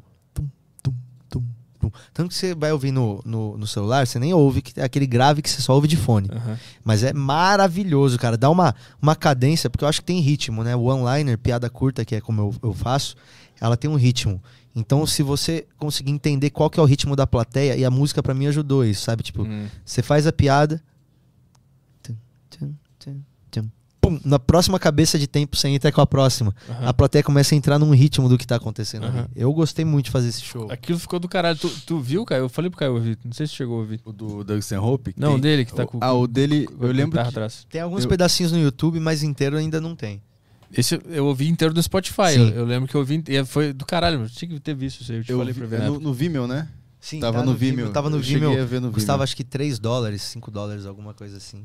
É. Aí agora eu tô tirando lá do Vimeo e vou, vou botar no YouTube, né, cara? de grátis pra galera. Ah, vou botar lá porque aquele material tá legal pra caralho, velho. Tipo, é um, de todos os materiais que eu fiz de stand-up, aquele eu acho que não. Eu acho que é o único que eu me orgulho mesmo é aquele especial, que eu acho que tá muito bem feitinho, assim. Juntei uma galera muito legal pra fazer. Pantera Filmes, uma produtora legal pra caramba que me ajudou a, a fazer toda a captação, tudo. A gente botou figurino na plateia, velho. Eu fui num Caralho. brechó lá na Augusta, falei, "Ah, empresta é figurinos aí. né? Os caras falaram, empresta, eles me emprestaram 15 figurinos, eu botei as duas primeiras fileiras de figurino. Então você vê na, na, na silhueta, o cara de chapéu, o cara de boina, a mulher com um lacinho, tudo como se fosse tudo anos 70. Tudo figurino anos 70, fotografia anos 70, fumacinha, roupa, chevetão na entrada. Aham. Aquilo é do caralho, aquele bagulho lá. Eu acho que é. Eu acho que é uma das maiores obras da comédia nacional. Vou te deixar essa pra ti. Mas é verdade. a gente tinha que ter, né, É a nossa premiação. Aquilo lá, não, aquilo ficou do caralho mesmo, ficou do caralho mesmo. Eu lembro que eu ouvi no Spotify, assim, concentrado, né? Botei os fones, deitei, fechei o olho e fiquei ouvindo, assim, pra ter aquela, aquela experiência que foi, foi, ficou muito a maioria aquilo lá. funciona, né? Tem uma coisa ou outra que é visual que acaba não funcionando tão bem ali, mas a maioria funciona, né? Ah, eu- é verdade. Eu, eu lembro- é nesse que no final tem uma piada da bateria que tu não consegue fechar. Ah, é, É sim. nesse? Aham, aham. E eu lembro que na época que eu ouvi, eu pensei numa coisa pra fechar e esqueci. Sério? Esqueci, vou ter que ouvir de novo. Cara, que raiva. Eu fui fazer a mesma piada, eu errei duas vezes, que era na minha, no meu prédio não pode fazer. Não pode tocar bateria. No meu prédio não pode tocar bateria, que senão dá multa. Mas pode fazer obras, né? Reforma. Então eu toco bateria das 8 da manhã às 5 da, da tarde. E se alguém liga pra reclamar, eu falo: não, não é bateria, não. São obras e eu não tenho culpa que meus pedreiros são tão sincronizados. Isso, exatamente. Era essa piada. É. E aí eu fui falar, eu errei tudo duas vezes, aí eu joguei a piada fora. Mas aí no final, na cena pós-créditos, ela é revelada. Ah, tá. Então era isso. Tu não conseguia fazer ela no tempo certo, Aham. né? Não era que não tinha final- um fechamento, né? Era isso, era isso. Aham. Mas eu tinha pensado em algo depois, entendeu? Eu tinha pensado em algo depois e eu esqueci o que, que era. Esqueceu qual que era o Esqueci totalmente. Eu esqueci totalmente. Mas eu vou soltar esse aí. Eu vou soltar, vou picotar ele bonitinho pro Instagram. Que eu acho que, por ser piada curta, eu acho que vai bem lá. Tipo, um vídeo de um minuto vai ter cinco piadas. Pá, pá, pá, pá, pá, pá. Uhum. Tu, tu, tu prefere fazer onliner do que fazer um, um beat, um, um rant sobre alguma coisa? Os poucos beats que eu tenho no meu show são tudo com cara de one-liner. Ah, É um beat que, tipo assim, eu acabo criando piadas pra criar uma situação, só que a grande situação foi criada só pra aquela bobagem no final. entendi. Tu, tu prefere focar na, nas, pia nas piadas É. do que num ponto de vista geral sobre algo? São ou, ou um one-liner ou mini beats, assim. Uhum. Mini Isso- beats de, de um minuto e meio, dois. Isso vem por causa de referências? Que, por exemplo, Mitch Hedberg é uma referência que tu tem, né? Mitch Hedberg é uma referência. E, é, e, tipo, ele te influenciou. A, a tua escrita ela Sim. vem, vem desse cara. Eu vejo algumas coisas parecidas. assim. É, várias pessoas me influenciaram muito, né? E teve, um- te- tem caras que você fica fanático por eles por um bom tempo, aí você consome tudo, depois você absorve aquilo, assimila e vai pra outro, e vai pra outro, e Uhum. no final você vai virando outra coisa, né? Mas o Mitch Hedberg, ele é, Pra mim, é o mais perto de genial, assim, de, em termos de, de comédia, eu acho que é o Mitch Hedberg. E como é que tu conheceu ele? Quando foi? O Thiagones, um amigo meu, produtor de TV, roteirista, ele me falou: você tem que conhecer Mitch Hedberg, porque Mitch Hedberg faz umas piadas do pegada que você tá fazendo. Hum. Eu falei: como assim? Ele falou assim: ele faz one-liner. Eu falei: o que, que é one-liner? Ele falou: essas piadas que você tá fazendo, que é tudo piada curta, cara. Piada curta. eu falei, então chama one-liner. Ele falou, é one-liner. Ele me apresentou o Mitch Hedberg e eu assisti. Falei, caralho, mano, eu, eu tô imitando esse cara sem saber, brother. Não conheci o cara, nunca vi, eu tô tentando ser ele. E aí, quando você assiste o cara inteiro, fatalmente você fala, porra, que foda. Aí você começa a vir na musicalidade do cara, assim. E Eu tenho bastante dele. Eu gosto muito do Dimitri Martin também, pra caralho. É, gosto muito da entrega do Jeselnik.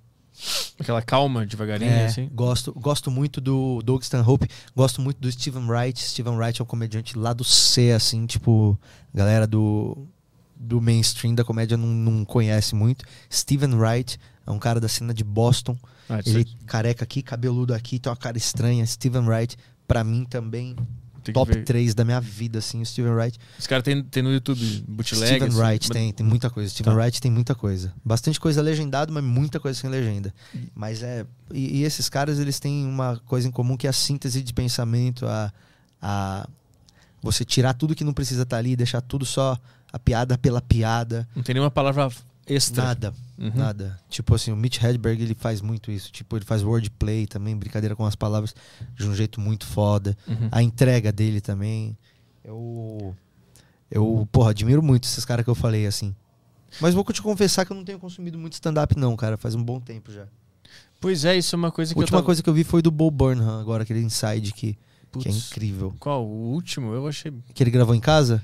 Ah, não, então não é esse. Não é esse. Ah, não. esse Vê esse, cara. Eu vi Você um viu que- Make Happy. Que é num puta lugar, que Não, toca não. piano. Eu achei Não, meio... Faz, faz esse favor pra você. Tô com inveja não de você que ainda não viu. Como é que é o nome? Inside. Inside. Tá na Netflix esse? Mano, Tá, vou ver. Faz, ó, faz o ritualzinho. assim, ó, pega a comida que tu gosta de comer. Vai fumar um beck, fuma um beckzinho. Vai fazer o que você vai. Faz, mano, reserva aquela horinha pra assistir o especial do Bo Burnham. Tá, eu vou ver esse aí. Que tá, mano, sublime, assim. Tu viu? Tem um cara na Netflix que saiu um especial dele recente aí, que é todo preto e branco. É um cara barbudão com um boné. Ah, faz um tempo já, já faz uns Ah, dois, faz- três É, não, anos. viajei, viajei. É que eu vi recentemente. Judah Friedlander. Isso, isso é me muito bom. segue no Twitter. Isso é muito bom. Ele me segue no Twitter. Foda. Ele me segue no Instagram. Friedlander foda. me segue no Instagram. Cara, Esse cara, esse show é genial. eu não conhecia, eu botei pra ver porque tava preto e branco. Eu pensei, puta, esse, esse cara deve ter uma vibe meio. Esse show é genial, cara. Caralho, eu fiquei impressionado. Eu vi em várias partes, porque eu fiquei impressionado. Eu, não, vou pausar pra continuar amanhã. E ele troço. fez antes da eleição do Trump e depois da eleição É. do Trump. Tá vendo? Faz tempo já o show. E é carregado de um sarcasmo tão grande. Ele, assim. ele gravou um show antes e um show depois, mas exatamente com a mesma roupa, no mesmo lugar, com a mesma fotografia. Isso que é incrível. É. Não, mas acho que tem. tem... É, sempre com a mesma roupa, né? É. E eu acho que são várias noites. São, várias, noites, né? Eu acho que foi gravado ao longo de um ano, assim, sabe? É. Antes da eleição e depois da eleição. Eu, eu, eu acho que esse foi o melhor especial de comédia que eu vi dos últimos, fora o do Bill Burr no teatro lá em, em Londres. Sim. Fora esse? Isso aí é uma porrada, hein? Não, é que- o aí- branco e preto? É, não, não, o. o depois Tiger, Paper. Tiger? Paper Tiger. Ah, isso eu não gostei. Não gostou? Não gostei. Por quê? Eu. Puta, aquela viagem toda do navio que ele faz lá, e tipo, puta, fez umas piadas com umas premissas gigantes que eu não gostei. Qual que era do navio? Ah, eu não lembro que ele falava que, tipo, tipo, de afundar o navio. e Tinha a ver com afundar um navio. Não, esse é o anterior, esse é ruim mesmo, esse eu não gostei também. Que ele tá com uma camisa com uma estrela. É. Esse eu também não curti. Esse é de 2000 e... Esse é depois ah, da... O último mesmo do Bill Burr é incrível. Isso, Paper Tiger, que é em Londres. Sim, sim, sim. É o anterior que eu não gostei. Eu o também não último gostei. é incrível. É, É. muito bom. O do- E os do chapéu, né? O Dave cha- Chappelle. O chapéu eu não consigo. Eu vejo e eu Não gosta? não entendo. Sério? É. Puta, mano, mas você viu os últimos? Eu vi. Eu fico vendo. Eu, eu vou porque eu sei que é bom. Eu sim, fico mas não no bate. centro, mas não bate. Não sei o que, que é. Caralho, Eu acho o chapéu outro nível, mano. É tipo Michael Jordan jogando basquete, pra mim, e o chapéu fazendo comédia. É. Puta, eu não sei.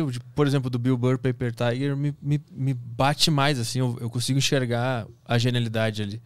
Já o chapéu fico Nossa, o chapéu, cara. tentando Nossa, ele sacar dá o que, que tá umas que rolando. puta que pariu, velho. Ele dá algumas. Tipo, o- chapéu é um dos poucos que. que me quebra, assim, no meio do caminho. É. Tipo, eu falo, ah, ele vai fazer isso aqui. Aí ele, pum, vai lá pro outro lado. Eu falo, nossa, mano. Eu tenho que ver. É que tem tanta coisa dele na Netflix que eu fico perdido, é, né? pô, tem 38 especial do É, chapéu. eu não sei qual que eu tenho que ver Aquele especificamente. Mark Twain Prize é muito bom. Mark Twain Prize, Que ele vai receber o Mark Twain Prize, tá ligado? Ele recebeu o prêmio Mark Twain de comédia. não vi. E Não aí ele vai receber o prêmio e aí ele faz o discurso. E aí. Mano, é incrível. Esse Mark Twain Prize, que ele é o prêmio mais, maior, mais alta honraria da literatura de humor, assim, da comédia, né? Aham. É esse prêmio aí. E, e aí ele vai receber o prêmio e o discurso dele de abertura é incrivelmente engraçado. É muito bom. Eu vou tentar ver esse aí, pra ver se eu consigo sacar qual é que é a dele. Eu vi que todo mundo fala muito bem E dele. o Chapéu eu sei Show, que- já viu? Já, já. Também não bate muito. Não, não, bate, bate. Esse aí tá Ah, na. o Chapéu Show é engraçado demais. Aquele cracudo que ele faz no Chapéu Show. Eu tô vendo É de novo. muito na- engraçado, na Netflix. Nossa, é o, muito o engraçado, último que eu velho. vi foi o do supremacista branco cego. Nossa, esse é muito bom, mano. Já viu, Caio? O cara é racista pra caralho, ele é líder da. Cuscuz Clã, mas só que ele é cego e não sabe que é negro. Aí o cara faz um documentário, vai Ele lá. já escreveu vários livros sobre racismo, tipo, falando sobre a raça ariana e ele não sabe que ele é negro. É, é tipo, são sketches, isso aí? São É, sketches. aham. É tipo o Eric André Show, mais ou menos. É, tipo, é um formato stand-up, um teatro cheio, e aí ele fala, e aí, gente, sejam bem-vindos ao Chapéu Show, eu sou o David Chapéu, duas piadinhas, e fala, vamos ver esse VT aqui. Aí entra É, VT. Ah, tipo, se o Porta dos ligado. Fundos fosse stand-up e o Porchat chamasse os vídeos. Ah, sim. Entendeu? É, é tipo aquele. Tem uma, É, que, aliás, seria do caralho. uma, uma ideia. tem uma série do. Como que é o nome daquele comediante lá? Tem o, o cara que fazia o Sal do Better Call Saul. É incrível, with Bob and Kirk. Isso, isso é muito foda. É With Bob and... With Bob and... É, como que é o nome do cara lá?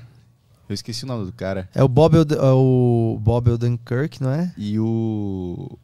O careca lá que faz. With Bob and Ross? Não, With Bob and... Caralho, eu sei qual que é, que é, mu- que é só de sketch também, né? With Bob and Dave. Dave, David Cross. Ah, o David Cross? É, with, então é with Bob and Dave, não é? É, é isso aí.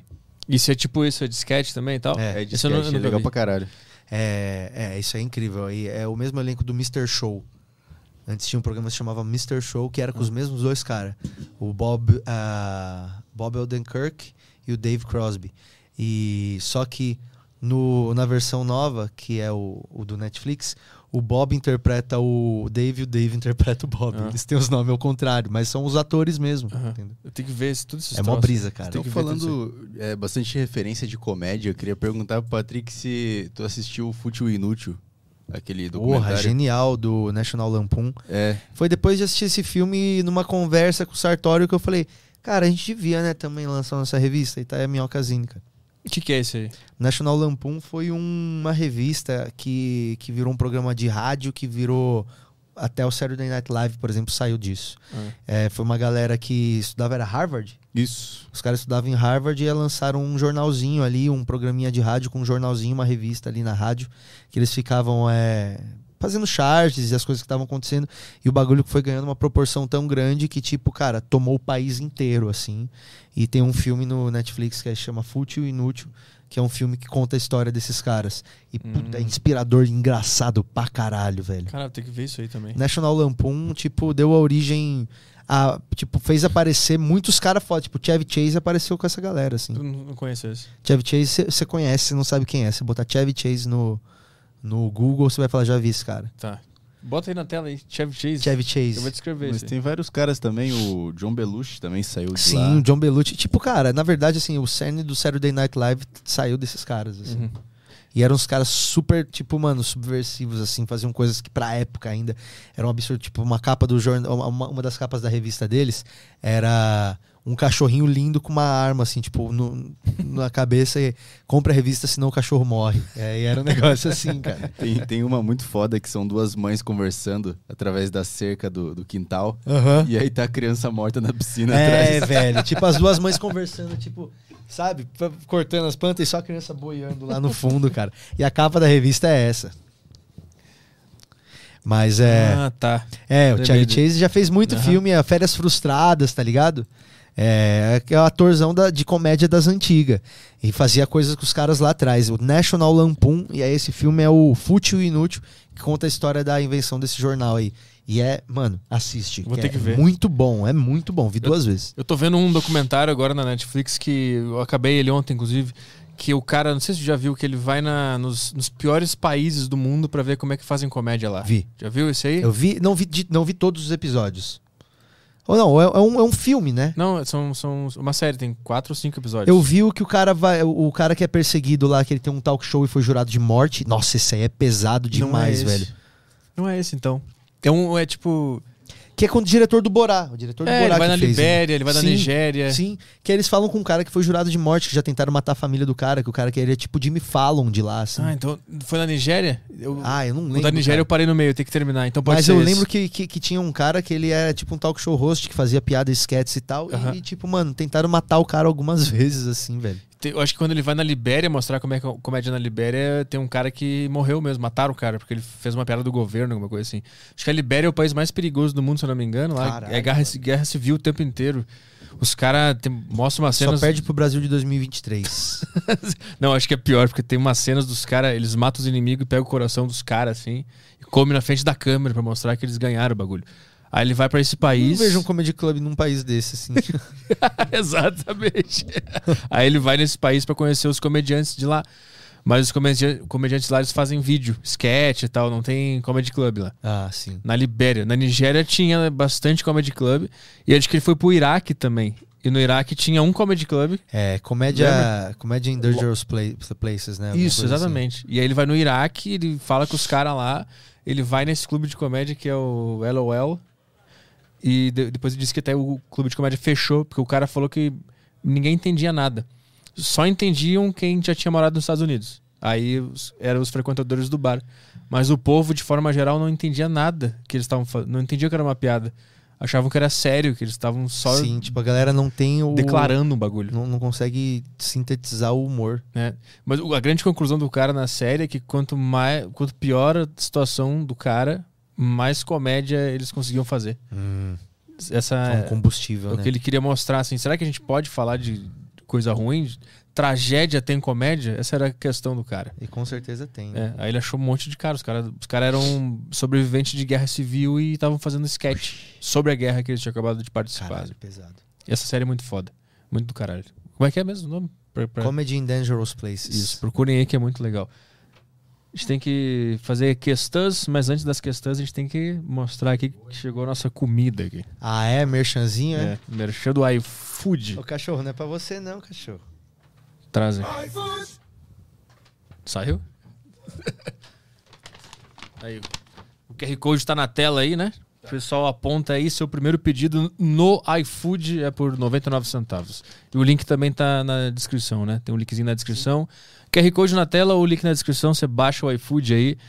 E o seu primeiro pedido é por 99 centavos. Vamos fazer as questões. Quer ir no banheiro? Tá. Eu vou fazer um xixizão, acabou de chegar informações do meu Opala aqui, hein, ó. É. Ó. Mecânico.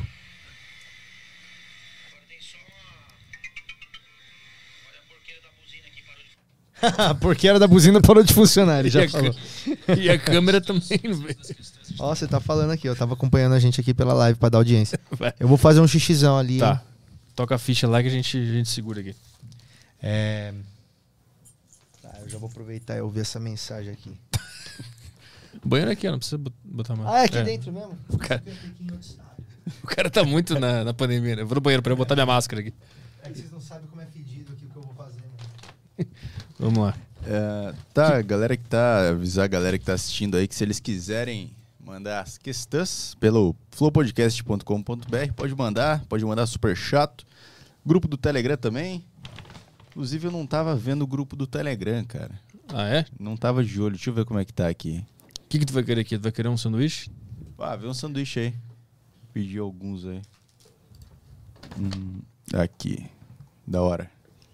Pedi uns sandubinhas naturebas aí. É, porque o único podcast no Brasil que pede coisa saudável pra comer. né? A gente não pede coxinha.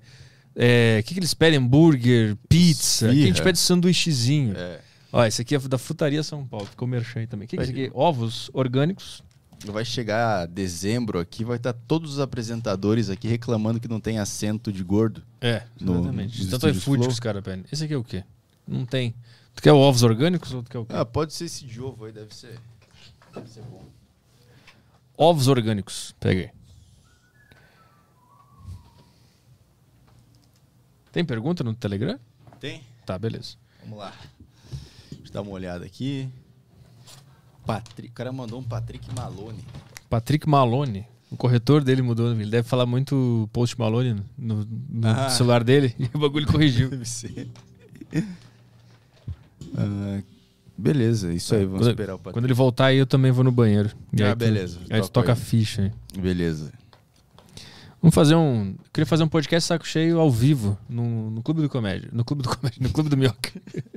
Esse é foda, hein? Ô, seria da hora? Pô. O que você acha da ideia aí, Patrick? Qual? Fazer um saco cheio no. Saco Pode. cheio podcast ao vivo no Clube do Minhoca. Fazer ao vivo no clube? É. Não tem internet lá ainda. Não, a gente grava.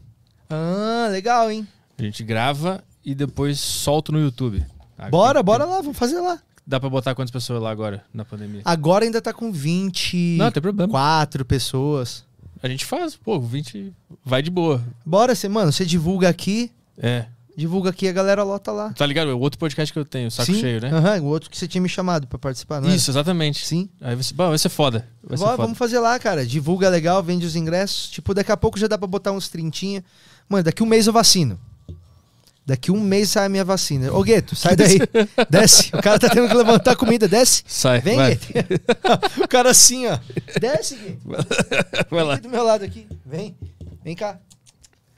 Sobe É, lá, não vai ter nada pra ti aqui. Minha vacina é daqui um mês. Eu vi lá no cronograma Como novo. assim? Você tem quantos anos? 59? 35. Aí é minha vacina dia 1 de. Dia 15 de julho. É isso. 15 de julho começa a minha faixa etária. Ah, tá. Entendi. Aí. Já? É? Daqui a pouco já vem pros 35? Quantos anos você tem? 31. 31 vai ser dia 1 de agosto, eu acho. Putz. Vou ter que botar o chip do Bill Gates. Vai ter que botar o chip. Eu, vou eu vou fugir. Pra se apresentar lá vai ter que tomar vacina, né? Vai, vai. Então eu tô fudido. a gente vai, co- vai cobrar. Puta, mas vai, vai, vai ter um bagulho, né, do certificado de. Vai, de vai. Eu acho vacina. que vai ser padrão, né, velho, dos lugares, né, mano? Porque É. senão não acaba, né? Fudeu, né? A gente caiu nessa aí. meu. Caímos na conspiração. Caímos na conspiração, né? O É. chip. Vai lá, faz aí uh, questões para o Patrick. Enquanto Beleza, eu como vamos sanduíche. mandar aqui. a pergunta do Telegram, lá, aqui do Rafael... Ah, não, tem o Kainanzito. Kainanzito antes. Queria, te- queria ter perguntado pro Patrick como foi gravar o clipe da música More Than Words, ah, quando ele tava na Extreme. Cara, foi muito legal aquela época, foi muito foi uma época muito marcante da minha vida. Os anos 90 eu fiz coisas que eu nem me lembro direito, mas é, o que eu lembro foi que foi uma vibe muito boa aquele clipe e eu comi muitas garotas por ter escrito essa música. More Than Words. Rafael Araújo, fala, ah, fala Petri, Patrick Malone e Caio. Patrick Malone, quem tá me chamando de Patrick Malone me conhece de outras vidas, hein? Porque eu, era o codinome que eu usava na empresa de cobrança que eu trabalhava. Era Patrick Malone. Vamos ver, o cara tá se vingando aqui. Como é o nome dele? gente. É o Rafael Araújo. É o dono do Rafael Araújo. e qual- agora eu não lembro dos sobrenomes, mas será que era o Rafa, que era o chefe dos skippers? Eu acho que é ele mesmo. Lembro, lembro de uma teoria do Patrick de, todo, de que todo comediante é um músico frustrado. Isso é verdade. Se Boa todo- parte deles. É Se verdade. todo músico frustrado vira comediante, todo comediante frustrado, frustrado vira podcaster, É verdade. Fudeu. É verdade. Vai entrar numa que não, não acaba nunca. aí ele mandou aqui, é piada, velho, curto muito o trabalho de todos. Abraço. É nóis. E o Mas podcast pode deixar, é frustrado. deixa piada com os profissionais aqui. Putz. Quer um sanduba? Pega aí, ó. Ô, tá legal, mano. Depois eu pego. Valeu. Vai lá. Vou lá o. Minute Man mandou aqui, boa tarde a todos. Queria perguntar pro, pra, pro Patrick qual a próxima ideia maluca que ele quer executar, como por exemplo o Partiu Stand-Up. Manda um beijão pra esse querido. É, nós vamos lançar um parque de diversão ainda, né? Eu ainda vou lançar um parque de diversão que a atração principal vai ser uma casa pra brincar de esconde-esconde. É uma mansão só de esconde-esconde, assim. Então, a mansão, isso aí é a minha ideia. Tipo, a única coisa que eu almejo fazer mesmo na minha vida é criar esse parque de diversão pra gente poder ter vários lugares pra brincar de esconde-esconde, que é a brincadeira preferida do brasileiro, né? Então, vocês podem esperar em algum momento um parque de diversões com a mansão do esconde-esconde. Se tiver algum investidor afim, eu já tenho toda a planta baixa, a maquete, o nome, tudo prontinho. Só precisamos de 16 milhões para comprar um lote ali em Cotia e fazer essa mansão para brincar de esconde-esconde. Vem brincar de esconde-esconde com a gente. O Gabriel Charles Damasio mandou aqui. ah, só queria dizer para o Patrick que ele me fez comprar uma gaita. Usei ela por dois Ah, isso dias acontece E muito. abandonei na gaveta. Isso acontece muito, mas ó, você não pode abandonar a gaita não, porque a gaita ela parece difícil, mas aí você tem que andar com a gaita no bolso o tempo inteiro, tá no trânsito, tira ela, fica tocando, fica ali o tempo inteiro que você vai começar a pegar familiaridade com a gaita. Muitas vezes as pessoas vêm me falar, Patrick, comprei uma gaita por sua causa, eu não mandei ninguém comprar a gaita, não enfiei arma na boca de ninguém, nem gaita na boca de ninguém. Você comprou a gaita porque você quis, você viu o tocando, falou qualquer idiota toca, foi tentar, não saiu nada. A grande moral é essa. Mas se você gosta do instrumento, não desiste. Vai ouvir um blues, coloca aí no YouTube blues harmônica, que você vai ver uma infinidade de solinhos de blues aí, de gaita, para você se inspirar. Mas eu não obriguei ninguém a comprar gaita nenhuma, não, hein? Uh, tem uma ideia de. O Rafael Araújo, de novo, aqui, o cara da. O cara que trabalhava com você. Da Cred. Tem uma ideia pro Patrick: fazer um show numa casa de swing tocando guitarra slide com a pistola. Ah, nas casas de swing estão fechadas agora. E as únicas que estão abertas são as que não têm muita credibilidade e higiene. Então vamos esperar esses estabelecimentos voltarem a funcionar para a gente botar essa ideia aí é, né, para valer. Mas falta de higiene é o que nós esperamos numa casa de swing, né? Ah, é, senão aquele cheirinho.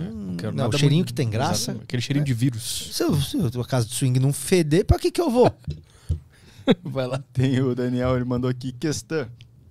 Patrick, como você vê o futuro do cara que faz stand-up com uma perspectiva pessimista? Como esse cara pode crescer só fazendo coisa pequena e dependendo do local que está?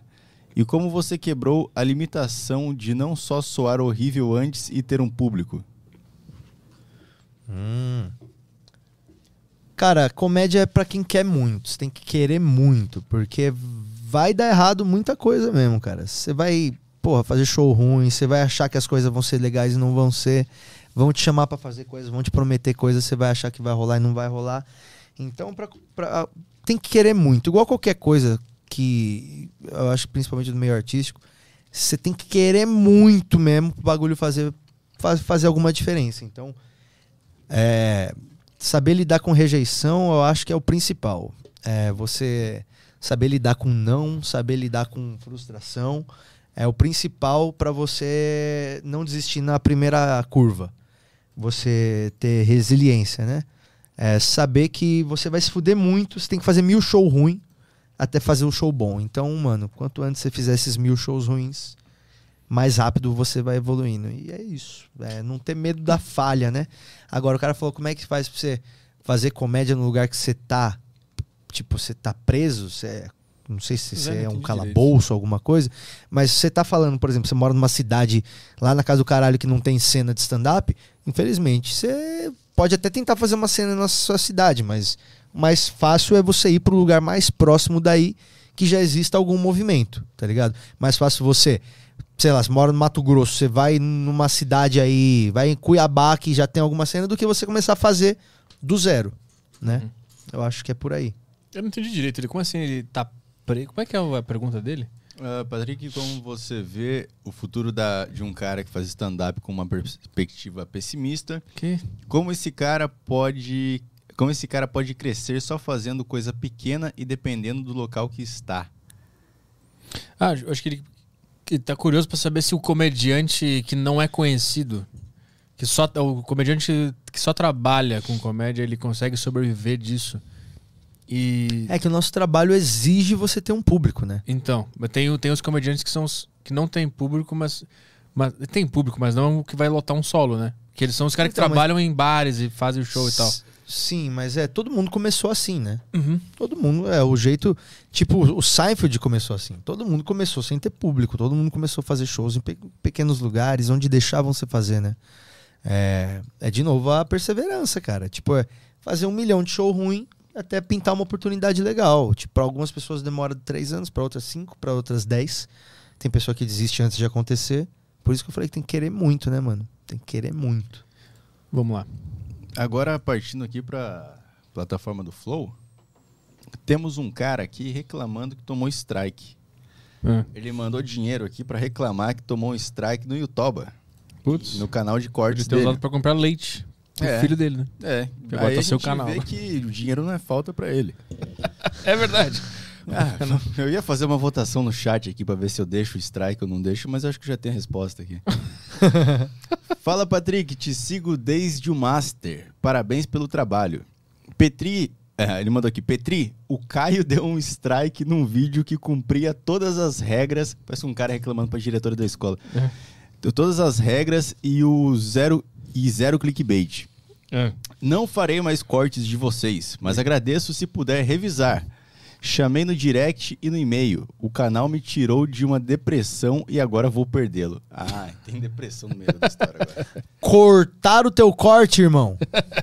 O problema é que quando a gente faz uma piada aqui no Deriva, o cara vai lá e põe no, no título, eles põem o que tava nas entrelinhas da piada. Sim. aí é sim. foda. aí, aí, Aí, eventualmente, a gente tem que dar um strike. é, daí a gente tem que derrubar porque tu não entendeu nada e tá no- nos fudendo. Mas, mas dá pra tirar então. Dá pra tirar? Se o cara vai tirar aquele vídeo ou não vai deixar aquele o título entregando a piada, entendeu? Deixa, então deixa. aqui, aqui, pronto. Deixa então, vai lá. Depois eu tiro lá, vai. Pronto. É, de Costa pro Mundo, ele mandou aqui. Ahn, Esse é o ouvinte do Minhoca Rádio Show, hein? ah, legal. Ah, Ah, inclusive, tem que divulgar mais o Minhoca Rádio Show. Sim, vamos falar aqui. no porque é muito a gente foda. fala. Boa. Vai lá. É legal, ele mandou aqui. "Ah, Patrick e Arthur, gostaria de um conselho. Sou open mic desde 2018 e atualmente parado por conta da pandemia.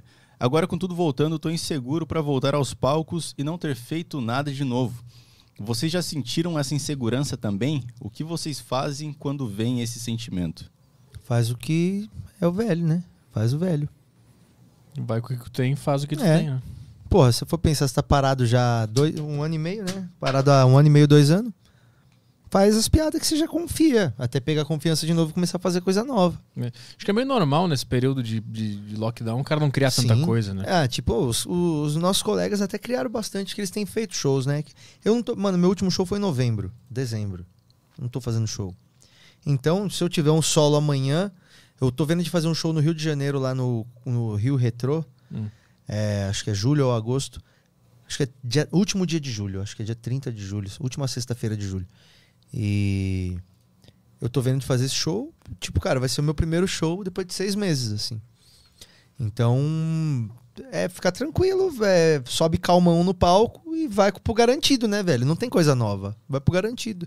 É. Você tem, mano, você é de 2018 e aí 2019 você teve um pouco de shows, 2020 parou de novo. Então você tem um ano e meio de, de comédia, tudo é novo. É, também tem isso. Não tem nada velho, velho. Sua piada mais velha tem um ano e meio, relaxa. É, também é boa pers- perspectiva também. Ah, Tá com a boca cheia, né, Tá moleque? Vai, tenta falar. Queria Faz- fazer mais uma pergunta, mas tá com a boca até a tampa. Cara, eu olhei aqui o cara... só fez- Vai lá. É, Renato Mota aqui, ainda na plataforma do Flow. Salve Petri, Caio e Patrick. Sou muito. Sou um feliz. Sou um feliz proprietário de um soldado sem braço. Aí, ó. Pergunta: Quando o publicitário, o que dava mais raiva? Cliente não aprovar ideia foda ou ter que desenvolver uma ideia bosta vinda do cliente? Parabéns pra vocês. Saudades. Cara, eu acho que, na verdade, assim, depois que tu entende que você tá trabalhando pro outro, que foda-se, aí meio que foda-se. Mas dá raiva quando você tem uma ideia muito incrível e aí chega lá na boca lá e aí não é aprovado. Aí tá lógico, é triste. Mas é como todo trabalho criativo, tem que saber lidar com frus- frustração, né, cara? Eu trabalhei numa agência que não era nem o cliente que destruía tudo, era o, o dono da agência. É, Né? às vezes o atendimento não, não apresenta do jeito que você imaginou que era pra apresentar, e aí não soa do jeito que você achou que era pra soar, e aí não vai. Mas, cara, não é pra você, é pro trampo dos caras, então pau no cu. Se pediu pra você fazer uma merda, faz uma merdona mesmo. Porra. Vai lá. Agora indo pro Super Bagos. Super chatos. Super Bagos do Yutoba, tem o Bruno Caneva. Mandou aqui. Comecei a assistir ao Petri, me identifiquei, me identifiquei com a melancolia dele. E a partir do episódio do Mágico barra Parkour e o neuropsicólogo, resolvi iniciar terapia. Obrigado. Pô, Aí, ó, inspiração. boa. Aí o Luan Nunes mandou 15 reais. Infelizmente são 20 reais, então eu vou ler o proporcional de 15 da sua mensagem aqui. Voltando no lance do Nirvana, não seria como voltar a. Aí você manda mais 5 reais, eu termino a sua pergunta. E teve um cara que mandou 10 conto aqui, eu vou ter que ler metade também. Ele mandou: Patrick, você é foda demais, sou. Aí eu não sei mais o que ele quis dizer. Sou seu pai verdadeiro. Pensou se era isso? O cara revelou agora o negócio. E é isso aí, fechou aqui. Fechou? Boa. Fechou. Então tá. Não, não entrou mais nada no Telegram, que às Tem no vezes sempre, Telegram aqui. sempre chega os atrasados. Chego os atrasados do Telegram, tá bom. Tem um cara que ele perguntou aqui a idade que você começou a fazer a apresentação de stand-up. Tinha 22. Da hora. E o Minuteman mandou outra aqui. Tá liberado outra questão. Vamos lá então. Ah, já pensou em fazer shows em lugares inconvenientes? Por exemplo, é, por exemplo, uma fruteira.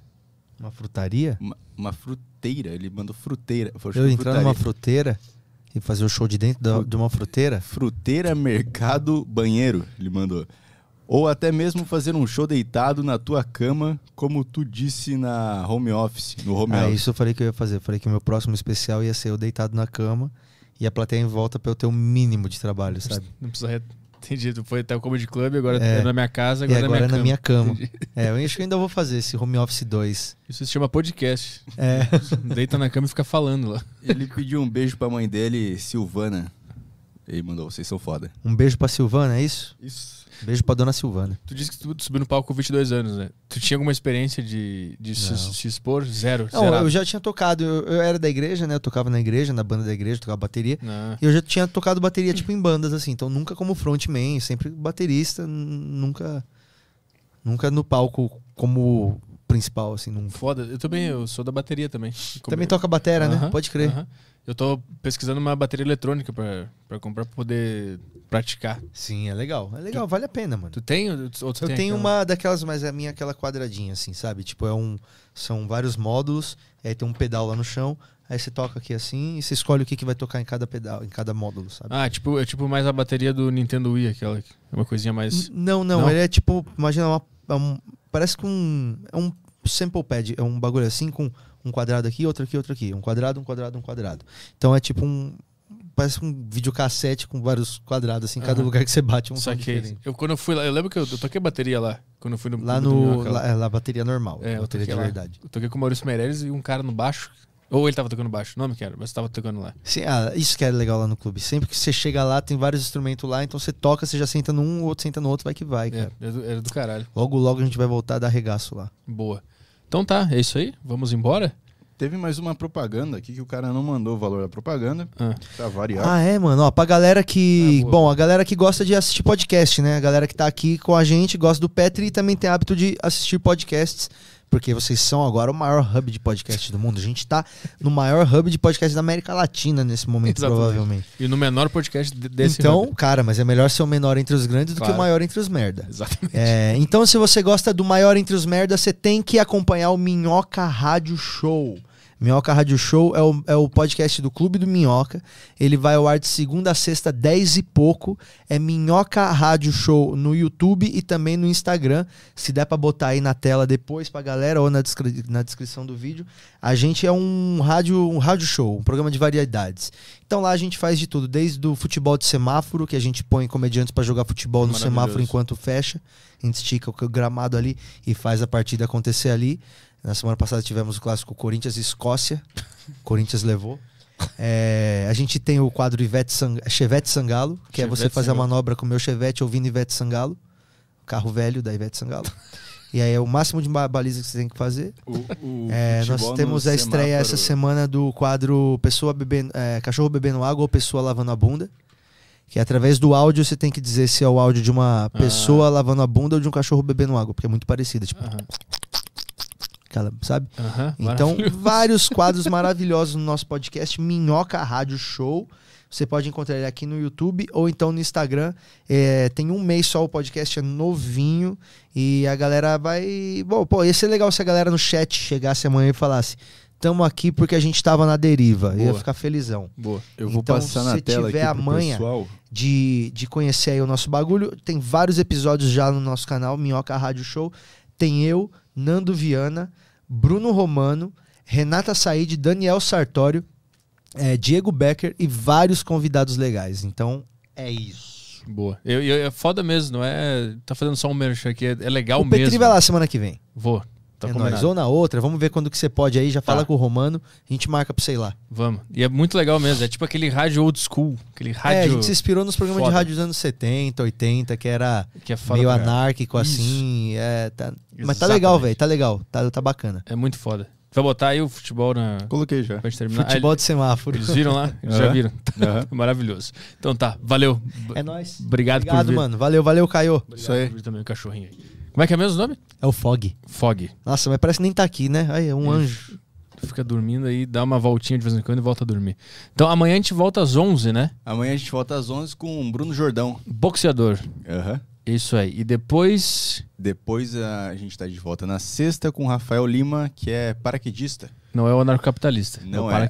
a- a- tem uma piadinha que fizeram no Instagram lá, ele é de outras ideias radicais. Ah, é. Não da. A ideia radical de verdade, né? É, é, Ele se atira de penhasco. é, não, não grava um vídeo no YouTube falando de Estado. Falando de dinheiro.